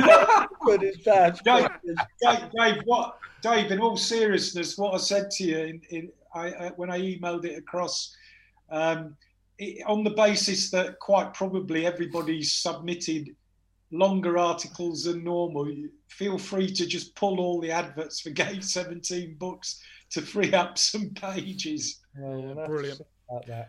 Anyway, I mean, I have Marco absolutely right. Everybody here would agree, JK. I feel really bad, actually, and dirty because I went on with Dean to these lovely young lads, Nick and Jack, on that Chelsea podcast on Saturday, right after the game, which, as you know, is a very dangerous thing to do when your brain is still befuddled by the football. And somebody asked the question, what's more important, winning the FA Cup or winning against Real Madrid on next week? And I foolishly, because at that time we were living in a completely different world, and there's nothing like winning a Champions League. And I remember when I die, I know that one of the images that will flash before my eyes before I leave this mortal coil will be Didier Drogba's penalty in Munich and me crying and hugging. Oh, bloody hell, I'm having a brain fart. No, that was in the Imperial. Bushers and Martin Wickham and God knows who else, and crying and then singing "Are You What?" That will flash before my eyes. So that is the most joyous night of my Chelsea life. So stupidly, I said, oh, well, I mean, it's a tough one because I love the FA Cup, but really it's got to be beating Real Madrid because I think we've got a chance of winning the CL final. Now I'm regretting this hugely. The error of my ways is clear because it's the FA Cup, stupid, isn't it? It's Robbie Di Matteo, isn't it? Yeah. Robbie Di Matteo scoring that goal early on in that 1997 Cup final. It's the Cup, mate, isn't it, JK? But they did really well. Teamwork. But yeah, they did wonderful. Can we get this perspective, please? Can we not just win both trophies? Why don't we... Well, yes. The question was either or, though, mate. Yeah, but I wouldn't. Will we ever win? Exactly, that's the point. Well, will we be allowed to take part? Will they get rid of everything now? JK, I'm going to be a red line down it. I'm going to pin you down, mate. There was some really good stuff that happened on Saturday, and for me, it was a kind of a logical extension, conclusion about how well we did against Atletico and then Porto, and then we shithoused it again. But what really impressed me most was their in-game management, but also JK. Phenomenal teamwork, the way they played for each other, ran for each other, tackled for each other. And I just thought, bloody hell, Tommy Tuchel has done this. He is remarkable. Well, it was interesting watching the Leicester Southampton game yesterday, where nobody has this word precision that he uses all the time. Nobody has the precision of the team at the moment. That the team at the moment, I think, could beat all of them. It could beat PSG, it could beat Real Madrid, just by their ability to pass out of supposedly impossible situations where there are two players onto three players onto two or to one. There's always somebody available. It's flicked out. It's flicked back again. I mean, there are kind of moments in it where I used to infuse wonderfully over the brilliance of Alan Hudson when he was surrounded by three players, flicking the ball to somebody. And you go, God, he managed to do that. But all these players can do it at will. And they get out of, they whip the ball up to the end, up to the forwards to make a decision onto the wing. In this instance, it seemed to be Chilwell, who was outstanding. Chilwell, apart from his ridiculous volleyed miss, which, goodness, what a great move that was outstanding. His ability to put Werner, who I still am terribly disappointed in, and yet as a kind of winger who just gets there and crosses, he's fulfilling some expectations. But my goodness, he's got to put the ball in the net. But the way that they work these moments out, noticing that there was always this ball on, which was clearly the best opportunity for them to score, and he set that up as much as possible. In the meantime, the defence working for each other absolutely phenomenally. And I love the fact we got into the last 10 minutes, and it was Mourinho shithousery at its best. My God, all that lying around and destroying the momentum. Zuma in the last minute, lying down in the penalty area. Oh, I love that. I nearly wet myself with just delight at that moment. Yeah. But mainly because it happens to us so often. And it was, wetting ourselves. I know we're old, mate, but hang on. I'm not ready for the depends yet. No, the tenor lady worked very well, I find, for these situations. But the purist in me doesn't approve of that. But if everybody's going to do it, let's do it in that situation because other teams have done it to us. But yes, you're absolutely right, Chibs. The overall team, the teamwork was fantastic, magnificent. They're all so capable, and once again, Kante absolutely out of his skin everywhere. It's so essential to this team working. And I hate to say it, Jorginho, absolutely excellent performance again. Just going to bring DJ in, and then I want to talk about some of the individual players because you've struck a chord with me on all of that so far. DJ, I've got to say, the FA Cup is my favourite of all the trophies. I thought 1994 for me actually being there would be as good as it got. 1997 was absolutely fantastic.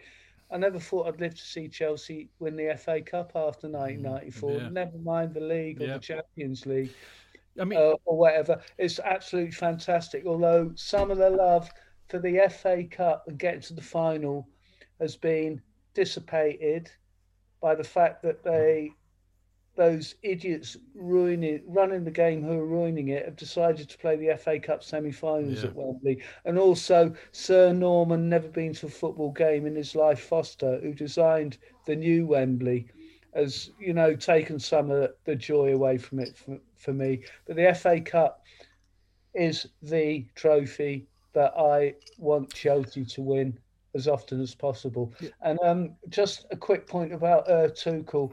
I think he's absolutely fantastic. He speaks well. He speaks well about Chelsea. He hasn't been fortunate enough to experience the support he'd get from a full Stamford Bridge or the away supporters. And I think it's absolutely fantastic.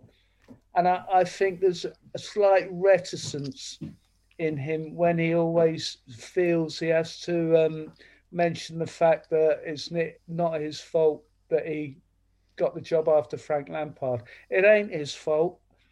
It's not his fault what happened to Frank Lampard. I'm still devastated for the bloke. I'm glad to say that I've exchanged a few WhatsApp messages with him over the past couple of weeks, having not heard anything from him previously since the 25th of January.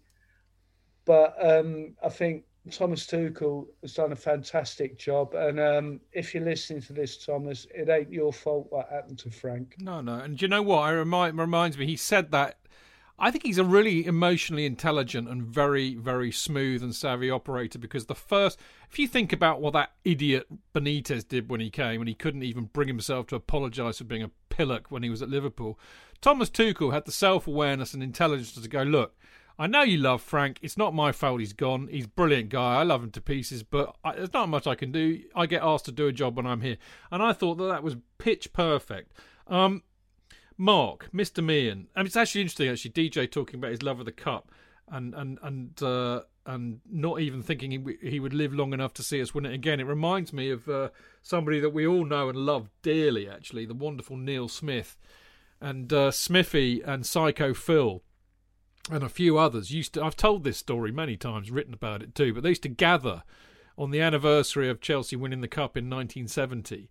They gathered every year to listen to basically it was an LP, a long-playing record, vinyl for the youth, of the BBC commentary of the 1970 Cup final. They would gather in Phil's living room and listen to the entirety of the commentary every year on the anniversary, living in hope that one day we might get to Wembley in a meaningful way again. So if you want to know why Chelsea supporters love the FA Cup, it's things like that make it special. But Mark, more to the point, I thought Mount, Jorginho, Ziyech, Aspi and Rudiger, and of course Kante, but those five in particular really stood out for me on Saturday.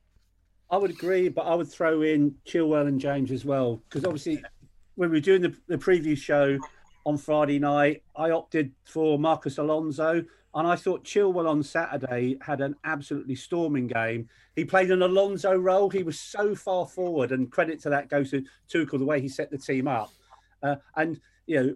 You could have seen him like Alonso doing that. He just replicated that role. And other than that chance he missed. But also we talked on Friday night, and obviously with the guy from Man City, and just the importance of having Reece James on the side, because I thought on Friday night the threat would come down the left-hand side, because I was absolutely convinced they would play Foden, and they didn't. They were a lot better when he came on.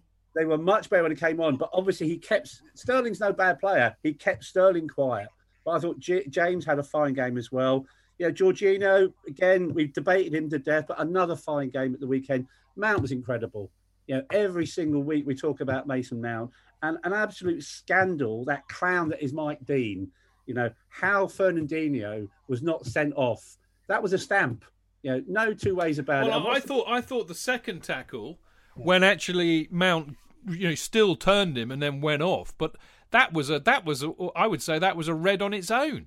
Yeah. And what's the point of having things like VAR when something is blatant and obvious that they get completely missed? But that aside, a really good team performance. Certain players stood out.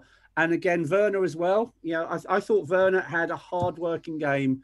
He's there to put the ball in the net, but I thought he had a hard-working game on Saturday. He created the goal, and obviously he had the chance that was disallowed as well. A fine game for Werner as well. Can I throw in an FA Cup story as an aside as well? Yes, because I love your stories. People love the FA Cup. Like 1979, Chelsea organised up in the East Stand a re-showing of the 1970 FA Cup final replay, because clearly if you've been going as long as we have, us legacy supporters, we did nothing between 1970 and 79 in the FA Cup. So they invited Ron Harris and Peter Bonetti, God rest his soul, along as guests. And if you remember the 1970 first half, you know, you obviously have Mick Jones sort of taking Bonetti out, and like some of our well-known faces on the terraces were there at this sort of screening. And obviously when Mick Jones takes Bonetti out, there's like, you dirty northern bastards. And then shortly afterwards, Mick Jones scores the opening goal for Leeds. And all Icky's and his boys are sitting at the back of the East Stand and they start singing, "You're going to get your fucking heads kicked in." And Ron Harris turns around and goes, "It's all right, lads. Calm down. We win this one." Oh, that's peach. Marco, Mark quite rightly added Werner to that list. And, you know, poor old Timo Werner, you know, he's had a torrid time, hasn't he? Or we could say he's had a Torres time, perhaps. But I have to say, I thought he really played his part, actually, on Saturday. You know, he was a great outball for us. He created the goal. You know, he couldn't score a goal to save his life at the moment, but he's doing, you know, when you're in a really, you know, bad run of form, and we all know, we've watched some horrendous Chelsea players in our time. The minimum we require is that they put 100% in and they do the best that they can. And I would say Werner's doing that at the moment. Yeah, I think the interesting thing with Werner, unlike some of the other strikers that we've signed who, you know, stumbled and kind of fell away and couldn't quite get it together, there are two Timo Werners. There's Timo Werner, the player that we expect to score goals, which, you know, that's what we thought we were getting. And there's a Timo Werner we saw on Saturday against City, which is a player with electrifying pace that's capable of shredding defences and put that telling ball in to Hakim Ziyech, as it was on Saturday, to score the only goal of the game. Did it twice, did it twice with the offside goal. Did it twice? Well, yeah. So, you know, Maybe he's going to be a different kind of player. So I don't know. I mean, as long as Chelsea win, I don't mind where the goals come off. You know, they come off neither. The back of Tony Rudiger's bottom. That's fine with me. But I quite enjoy watching Werner, you know, really run at defenders. Maybe in a, you know, more of an orthodox winger type role. Than an out-and-out striker, and if that's what he's going to be for Chelsea, then great. I don't mind. Dave, I've got to say my man of the match, and soon to be, and I'm sorry, John Terry, Ashley Cole, Didier Drogba, Frank Lampard, Peter Osgood, and everybody else who's been my all-time favourite footballer who plays for Chelsea Football Club over the years. But my soon-to-be all-time ever favourite, Mason Mount. Jorginho. I thought Mason Mount was absolutely fantastic. And whilst a lot of people have got the image of him as a young kid showing people you've got to kick the ball just above the valve to get the curve on it and get it over the wall and down again, that cheeky little video of him with the long hair, he was absolutely immense on Saturday, the way he rode those tackles, the way that he just laughed off the Manchester City players' attempts to bully him and injure him out of the game. He was absolutely fantastic. He showed his strength, he showed his ability, he showed his skill, he showed his willingness to work and his willingness to win and his willingness to give 100% for Chelsea Football Club. I absolutely love that kid. And those clowns on social media who coat him off, if they want to follow Chelsea into the European Super League, they're welcome to it. Marco. I endorse everything David's just said, and it's quite, I've always found it quite interesting.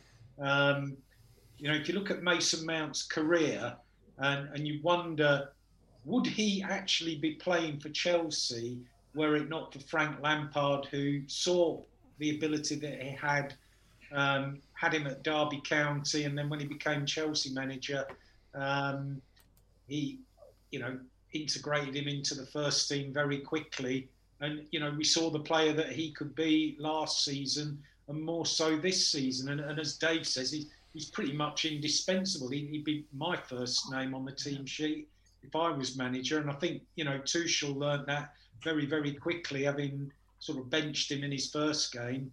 And I just find that interesting. You kind of wonder, looking at the rest of the players that we've got in the academy that are playing their football elsewhere, if there are other players who might be less fortunate and not make the grade.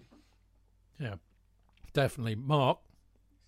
Just a thought I had, and obviously echo those points the guys have just made, is if we are in this European Super League and we're not in the Premier League and we are playing less games, because that appears to be what the six want, what happens to the academy? I perish the thought. Yeah. I've got to say on that point very quickly, my heart goes out to Billy Gilmore. And, I'm a massive fan of Frank Lampard.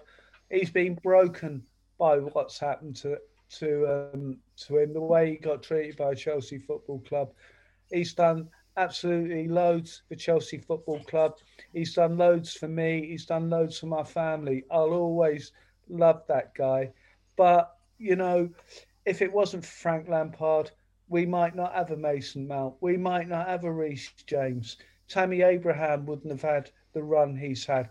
And my heart goes out to young Billy Gilmore, who Frank Lampard put the faith in to give the kid a chance. And it's, the trouble with being a manager of a professional football club such as Chelsea, your job is on the line at every game. So it's no wonder that Tuchel's come in and he can't take a chance on a young kid like Gilmore. He's got to put the strongest, most experienced players in that team in order that he keeps his job and he does the job that he's been brought in to do.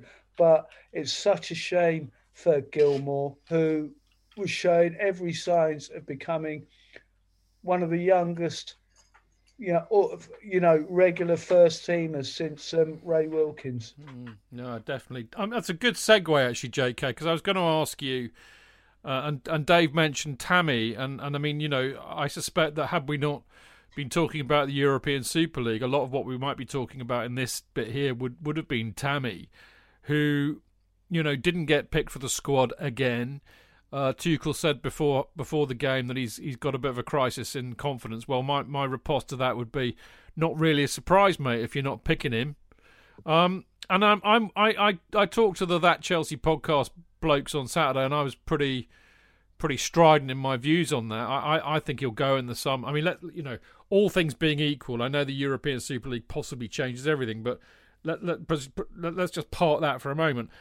I think given the current situation, I think Tammy will go, because I think Tammy's a striker. Strikers have a big ego. They need to be arrogant and they need to play. And if he's not going to get picked for Chelsea, he needs to go somewhere where they will love him and they will pick him and he can prove how good he is. So I really do worry about Tammy's future, JK. But do we actually know what he's going to play next season? He might play with the four at the back. He's playing this way because it works at the moment. He may get his own players in and change it. We don't know what's going to happen now. I mean, I'm sorry to refer this back to the Super League, but I was under the impression that they thought that they could say, all those clubs could say, we're not going to be involved in the Champions League. It's the Super League. But however, we're going to have our cake and eat it, because we'll still be playing in the Premier League and the FA Cup next season. So this is why they haven't expected this backlash. I'm convinced they haven't expected the degree of hatred for this. Otherwise, they wouldn't have been so naive, because being faced with expulsion from all these competitions means, what are they doing with this expensive squad when they're hardly playing any football? They'll only be playing once a week, if that, against the same teams. Yes, Chief? No, I like this. It works even better when I put my hand up too. rather than just shout at you all or talk over you. I know. I've learned a valuable lesson there, JK. Can I actually say, Chidge, as a consequence of that, you're not so nasty. Well, heavens above, things, you know, hell has frozen over. Bugger, I forgot what I was going to say now. No, I know what it was. It's relating to what you were saying about the fact that they didn't think that the reaction would be as vociferous as it has, and that we are so angry. I think that that's a classically... I mean, I forgive... American thing. But I was about to say, forgive me, our American friends who are listening, but I think that's a classically American thing, because I think American sports franchises are so disconnected from their supporters. There's just such a completely different mindset over there. I don't think they expected the wrath that's about to rain down on them in terms of vitriol, action, you know. If you piss off the Brits... they will really get in your face, bottom line. It's also the Danish FA have just asked for the exclusion of all three clubs in the semi-finals other than PSG, and the trophy to be awarded to PSG now. Yeah. I love the Danes. yeah, straight. Well, you know, we're very related to the Danes. Have another herring, mate. You know, yeah, exactly. Love it. There was the herringbone sky yesterday, didn't there? How delightful. Yeah. DJ. My daughter said, mate. A Haribo sky, Daddy. Oh, of course. No. Herringbone. Anyway, sorry. That's all right, DJ. Go on, mate. On the subject of the European Stupid League, as somebody quite succinctly put it earlier, I've just been invited to a Zoom meeting with Keir Starmer tomorrow. Ooh. To discuss the subject. Well, wow. How about that? Yeah. Don't go drinking in a pub in Bath with him. I know. By the way, I've got to read this out. I'm very bad with the Mixler people, and I'm terrible at getting them in here most of the time. But English Dan, this one's caught my eye. He says, DJ has been exceptional tonight, Chidge. He should hit you up to regain the rights of the fancast. Oh, I don't know whether I could afford that or not. I tell you what, Dan, he's welcome anytime he likes, and he knows that. So there you go. Right, I was gonna end this part with, well, are Chelsea back? But I mean, Chelsea might be back, but not for long, as Take That once sang. So what I'm going to do instead is to kind of posit the question that I pondered a while ago, which was, you know, in view of the wonderful discipline that he's instilled in the team, and the game management, and just kind of the nous and the leadership as well that we all thought had gone forever. You know, when I mean, you know, I'm terrible. I'm a terrible watcher of football, as JK can tell you. But you know, there's been a feeling that, you know what, we get 1-0 up, we're going to shut this out, and they know how to close these games down. And I think that's the best I've seen in terms of that kind of a Chelsea, Marco, since prime Mourinho. We've got a hell of a manager on our hands here, haven't we? I mean, it seems that way. I mean, I thought at first he was, you know, kind of lucky, and there was a joke on Saturday about the fact that he had two left backs on the bench, and Tammy Abraham didn't make the start, didn't make the match day squad. But then, if you think back, he kind of sent on, I can't remember which game it was, he sent on one of those left backs, Emerson, I think, for Werner. I'm not sure if it was in a Champions League game, and he scored. So maybe, you know, maybe he's not so lucky after all. Maybe he's in fact a football genius, capable of fielding an entire team of left backs and winning the league, FA Cup, League Cup, and Champions League quadruple. That we will see. Who knows? But yeah, no. I mean, I think the most striking fact about Tuchel is the fact he just seems like a genuine football bloke. You know, he's got that self-deprecating humour. I always like it when people in football. Joe Cole's great. I mean, he always says "we," "we." When he talks about Chelsea, we, and it says a lot for me that, you know, about the kind of guy that he is. And you can see his enthusiasm in the technical area, you know, and the results speak for themselves. You know, how you know, when is luck not luck? When is it principal genius? Mm. So we'll find out. There are more tough games ahead, but the signs are good. Or are there? Who knows? Or rather. But I mean, that aside, and it's a very salient point, JK, Tuchel is so good that, I mean, you know, beating City actually in the Cup semi was more important in a way than what they did against Atletico and Porto. I mean, those were important in a different way because we needed to say that we were back, you know, competing at the, you know, the highest levels of European competition, something that we've really not done properly for 7 years. But actually, I would say the biggest achievement in terms of game was to beat City, who've, you know, apart from the old blip, have had a run over us and are an exceptionally good team. I mean, they're a much better team than both Porto and Atletico, and I would argue they're probably a better team than anybody left in the Champions League. So to beat them, and in the way that we beat them, I mean, they hardly laid a glove on us. Let's be honest. So to to beat them in the way that we did was a real standout performance. And I now think, you know what? We can do Real Madrid. We can win. I kind of went away from that with we should fear nobody. Basically, but I agree completely. I was intrigued with that. Guardiola was very fed up at the end, and actually did that kind of very similar interview that he gave when he was being beaten in his first couple of seasons. When he tried to make out that City were actually much better than us in the second half. He said we were much better. We were, and I thought you really didn't like the way we played. And in the same way, in the Porto game, the manager coming on at the end and berating Tuchel because it's slightly anti-football. It's very, very machine-like. It's brilliantly mechanical and orchestrated, and it negates the opposition while finding all their flaws. And I just think that's a remarkable way to play. And it seems to be that he can put anybody in, and they're all so tutored to the way of playing that it actually doesn't. It doesn't harm them if somebody's missing, because I thought that Kovacic was essential to this. He's clearly not. And similarly, it would be interesting to see if, well, I think they played together when Kante was out. It was Kovacic and Jorginho. So I actually didn't, to be fair, I didn't give your response to Tammy much time. I feel that Tammy should wait to see what happens next season, because if he plays with four at the back, plays 4-4-2, it might be that he gets a better opportunity. But I'm not. Tuchel will be sacked in a year anyway.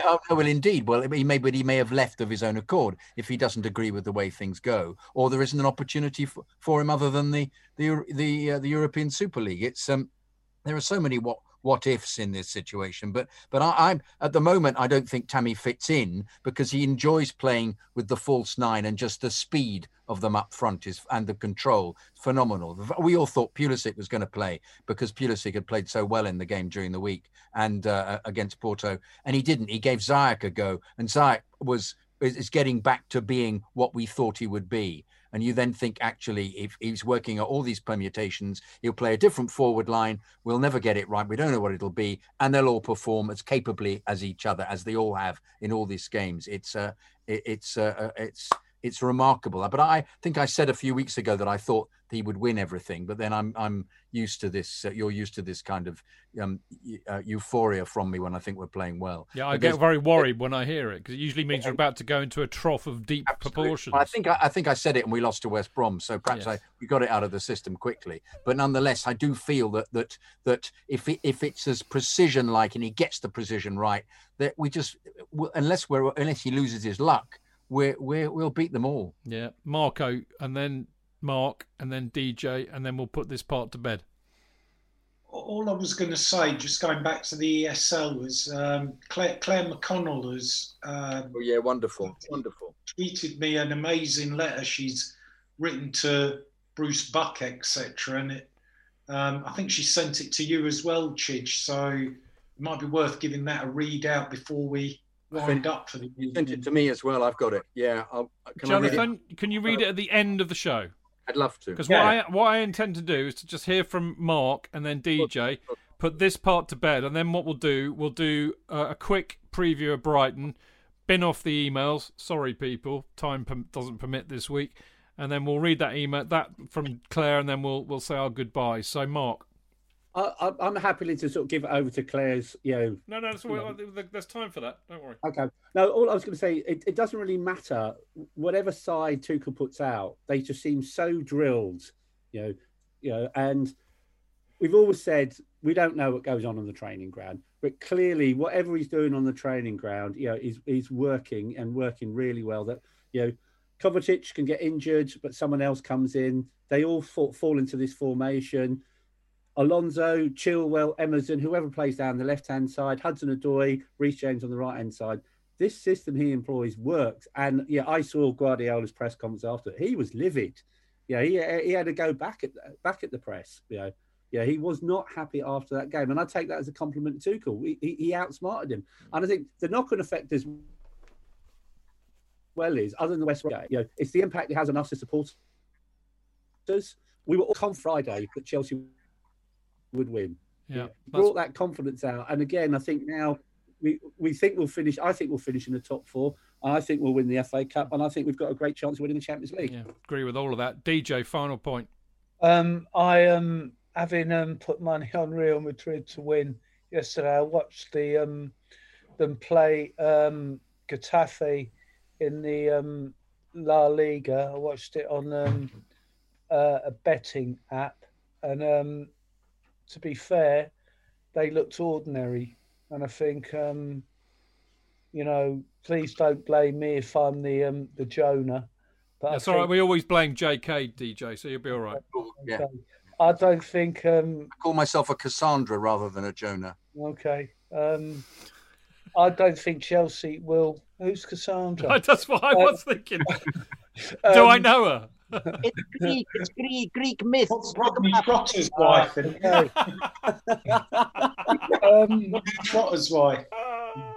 Mate, we can't have somebody so well read writing for the fanzine. The rest of it's all up, mate. Sorry about that. But I'll dumb it down, Dave. Don't worry. Okay, good. I thought Real Madrid looked absolutely ordinary. I didn't lose a packet on them, but I was severely disappointed that with them. They've got an aging squad, and should we be fortunate enough to play them in? I think it's next week, the first leg, isn't it? Yeah. I don't think we'll have any problems. We've never lost to them before in the three times we've played them. 2 wins and a draw, and I think we're on course to maintain the unbeaten record. Yeah, definitely. Good stuff. We played in 1966 as well, DJ. What was that, in the Intercities? No, in a friendly. Oh, in a friendly. Yeah, it was a friendly, Mark. Yeah, friendly. I've got the programme at home. Yeah. Still a friendly, mate. That's all right. We still played them. All right. On that bombshell, we're going to have a quick break, then we're going to come back, and then we're going to have a quick preview of the Chelsea versus Brighton and Hove Albion tomorrow evening. Real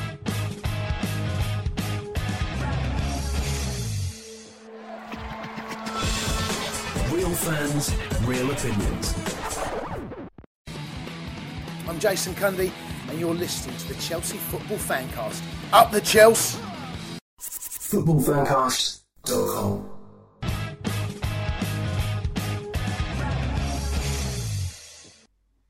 Welcome back. I'm Stanford Chidge. This is the Chelsea Fancast. It's been a long one tonight. Lots to discuss, of course, with the ESL nonsense. But as always, it's been an utter delight to share the airwaves with Mr. Jonathan Kidd. Lovely to be on the show with such great guests. Indeed, we are joined by royalty tonight. We're amongst probably the greatest of the legacy fans at Chelsea Football Club tonight in Mr. Marco Worrell. Buonasera. Mr. Mark Meehan. Good evening, everybody. And the legend that is Mr. Only a Pound himself. Lovely stuff. All right. OK, we've got Brighton tomorrow, if we haven't been kicked out of the Premier League by tomorrow, 8 o'clock. It's a very interesting match, as, of course, all of these matches in the run-up are. I mean, you know, my view on this, boys, just to give you a quick overview before we get going, is that Brighton are still clearly not safe. So, you know, they'll be bang up for it. And they're not a bad side, really. They drew 0-0 against Everton the last time out, which is a pretty decent result. They do tend to lose against the big wigs. They lost against Man United, of course. Bottom line is, JK, this is a must win for the Chelsea, is it not?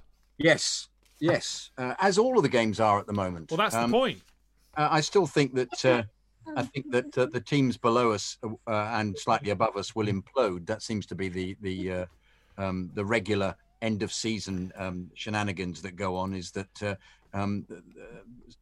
the division being what it is, and also just everybody's energy seems to be sapped, and almost we're handed fourth position or even third position without having to make much effort. So we're normally in despair, only to discover the team above us or below us has similarly lost. But I don't think we'll have a problem. I think he is so attuned to making them work. I think he'll make some changes, but whoever comes in will perform at the same level of excellence, and will. I think we'll win 2-0. I think. Okay, there you go. Reduced Jonathan Kidd company. Done the whole part in a minute. If we just left the show to Jonathan, we'd be done in about half an hour. It'd be brilliant. I'm going to go on a holiday, mate. You do next week, and you do the rest of the season, and it'll be much shorter. But Chidge, the risk of blowing smoke up your fundament, I could never do. No, you look as if I deserve it, Marco. My concern about Brighton tomorrow evening, well, I mean, I think we should now also factor in what the players' state of mind is about the ESL. But even without that, I was worried that this might be a bit after the Lord Mayor's show. Chelsea 3, Brighton and Hove Albion 0. So no. What about you, Mark? I mean, am I being my usual kind of negative? You know what I'm like. I mean, I'm such a born pessimist. I know what you're like, but you know what I'm like. I am the eternal Chelsea optimist. So I think this is a really good opportunity for us tomorrow. Bearing in mind we're playing West Ham at the weekend. If we win tomorrow, especially with West Ham losing to Newcastle at the weekend. Yeah, we go above West Ham, and depending how Leicester does, we go into third place. And as we've said on the show before, there's a real chance that Leicester may sort of fold again. So I think it puts us in a good stead for whether we are in the Champions League or not next season, for a Champions League position at least. I'd go for 3-1 tomorrow. Okay. Well, at the moment, which I'll talk about in a minute, actually, let's talk about the team first. Kovacic is definitely out, that I do know. It sounds like Christensen might be fit now. So... I've done my usual lineup, which is, of course, interesting. Mendy in goal, Aspie at right back. I said Zuma at centre back, but there's a chance it might be Christensen. Rudiger, and then across the midfield, Alonso, because I think Chilwell will get a rest, and we might need, as Tommy Tuchel would say, Alonso's physicality and heading balls at the back in corners and stuff. Jorginho, obviously. I think Kante will get a rest. Kovacic is not fit. Hudson-Odoi, because I think James will get a rest, and I think Hudson-Odoi needs a game.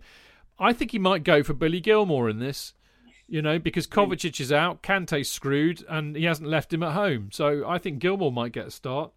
Up front, Mount, obviously, Ziyech and Havertz is what my front three would be. DJ, would you broadly agree with that?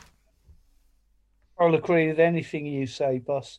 But Chelsea's got a fantastic record against Brighton in their top flight games. They've played them 5 times, scored 10 without reply. And I think they'll make it 6 out of 6 tomorrow at Stamford Bridge. Would be great if the previously mentioned Billy Gilmour gets a game. I think it's crucial that the manager... gives the kid a bit of hope that he's got a future at Stamford Bridge. Not sure about the front three. I'd like to, on the Tammy Abraham debate, I think he's done better than I ever thought he would do at Stamford Bridge. He deserves an opportunity.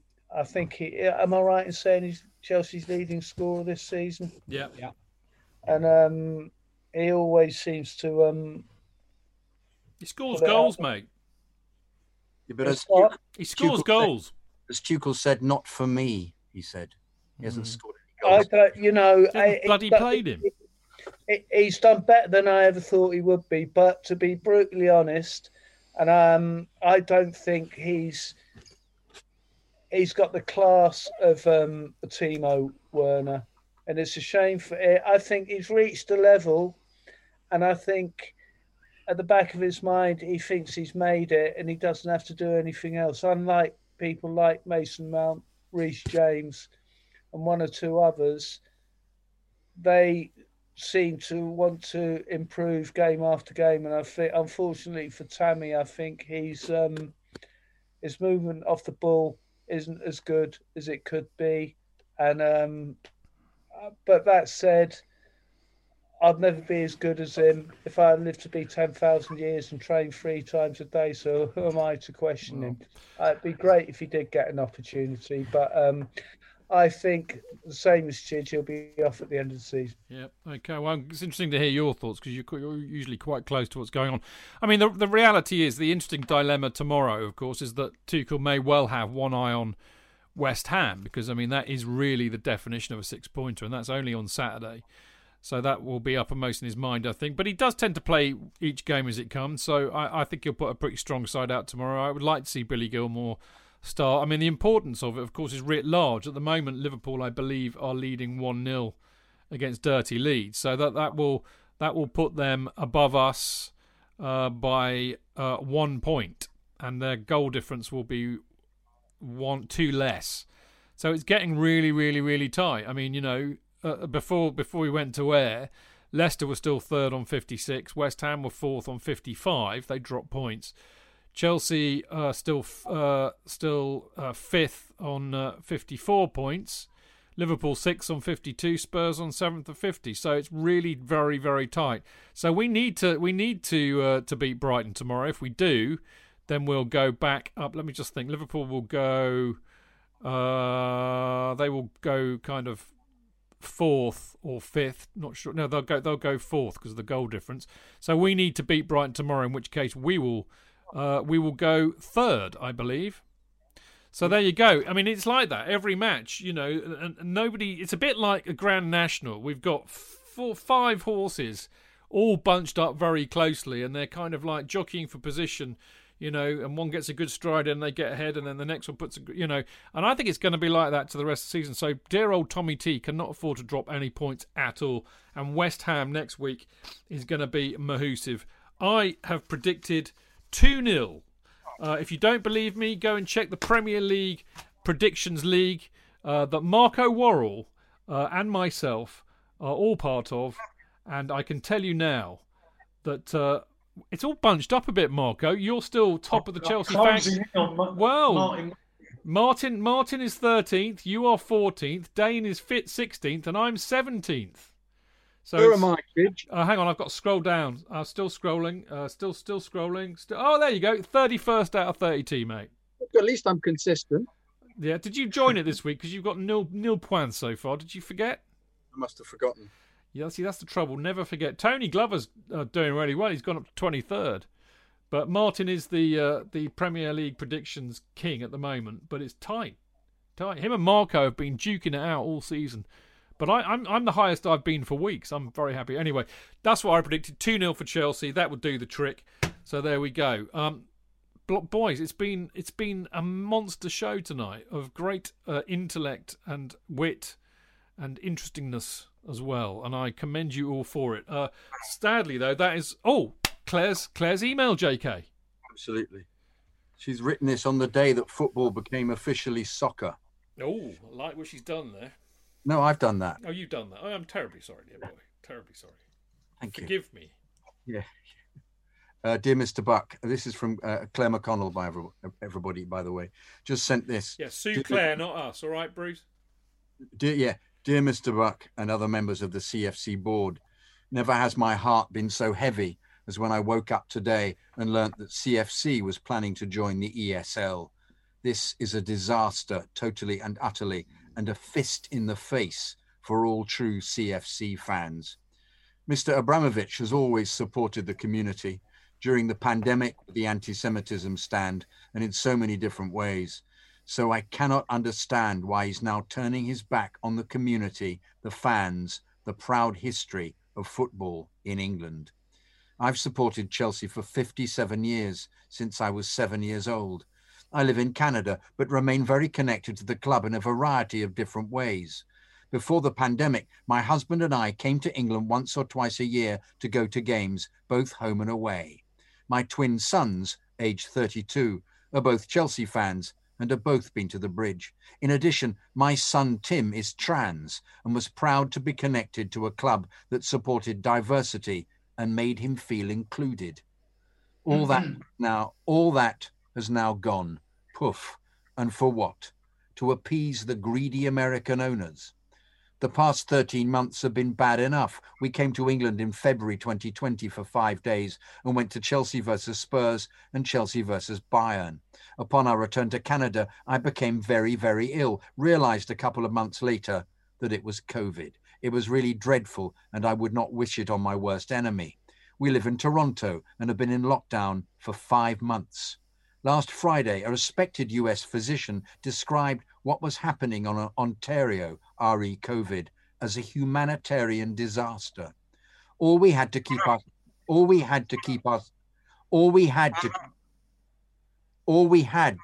spirits up was the fantastic play of Chelsea, going for top four in the final of the FA Cup, in the semi-final of the Champions League. It made us so very, very happy. And now today, it seems it may all be gone in a flash.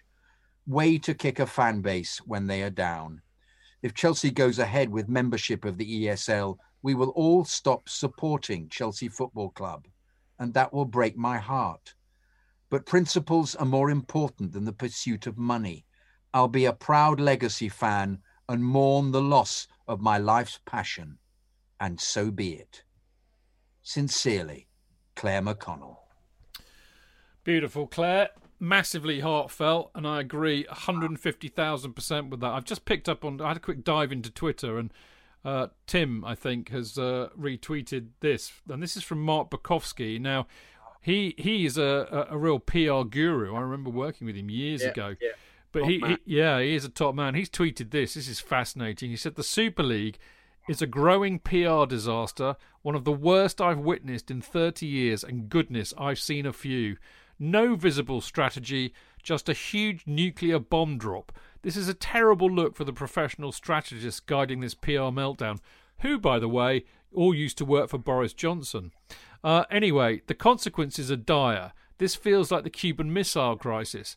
On this occasion, I fear there is no way back for football. The money that will filter into their offshore bank accounts will be considerable.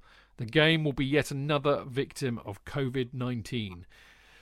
Well, there we go. Interesting words from Mark Bukowski there, and I obviously sincerely hope that that is not true, but I fear he may be right. As I said, it's been quite a show tonight. We do love a crisis at Chelsea, don't we? Blimey. Anyway, that's all we've got time for this auspicious evening. An evening that we will remember a long time. Or as I think somebody very famous, I can't remember the context now, 24 hours that will live in infamy. Somebody very intelligent will tell me where that quote comes from. Anyway, JK, Martin Wickham and Adam Newson from football.london will return with me on Friday for the preview show with assorted guests at 7 p.m, live on Mixlr. And we'll be looking back at Chelsea's match against Brighton.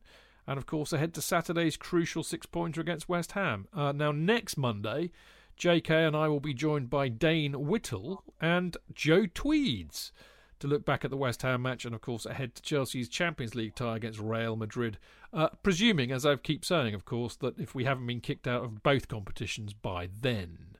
So there we go. Now, don't forget, check out Dean Mears's Went to Mow Kings Meadow podcast on the Chelsea FC women's team. That's due out usually on a Tuesday night, possibly not tomorrow because we're playing. But anyway, it'll be out this week. Okay.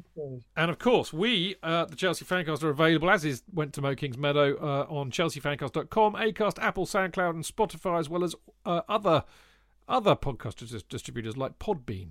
Anyway, talking... there we go. Yeah, that's it. You know, it's everywhere, basically. If you can't escape it, we're like insidious, man. Now, the other thing is, as you know, we have a great Discord group where we have a lot of chat, a lot of channels on there, a lot of chat with some really, really great people. It's absolutely made my season, really. I've really enjoyed chatting with you all. Now, to do that, you have to become a member of our Patreon site, and that means you have to donate a little bit of money every month.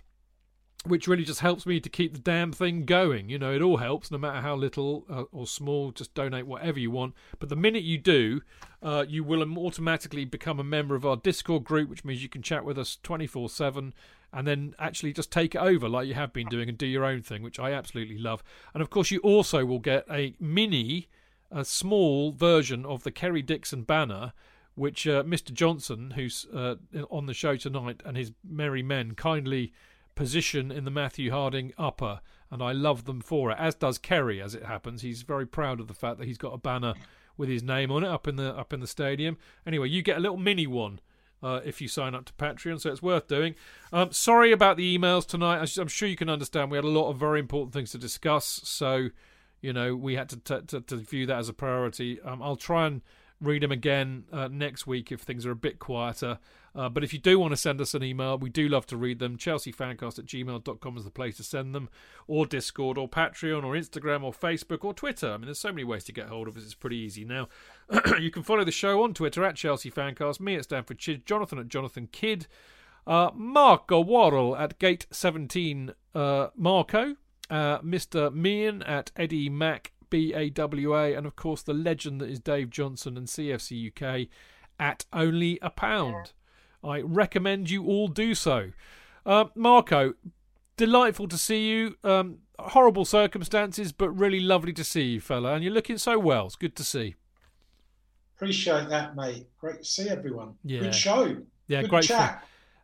There was a real old school feel about it tonight. As I said, 4 CFC UK writers, and I mean, you know, you three between you, blimey, you've seen more games than I've had hot dinners. I feel quite privileged to be on the show with you tonight, so thank you, Mark.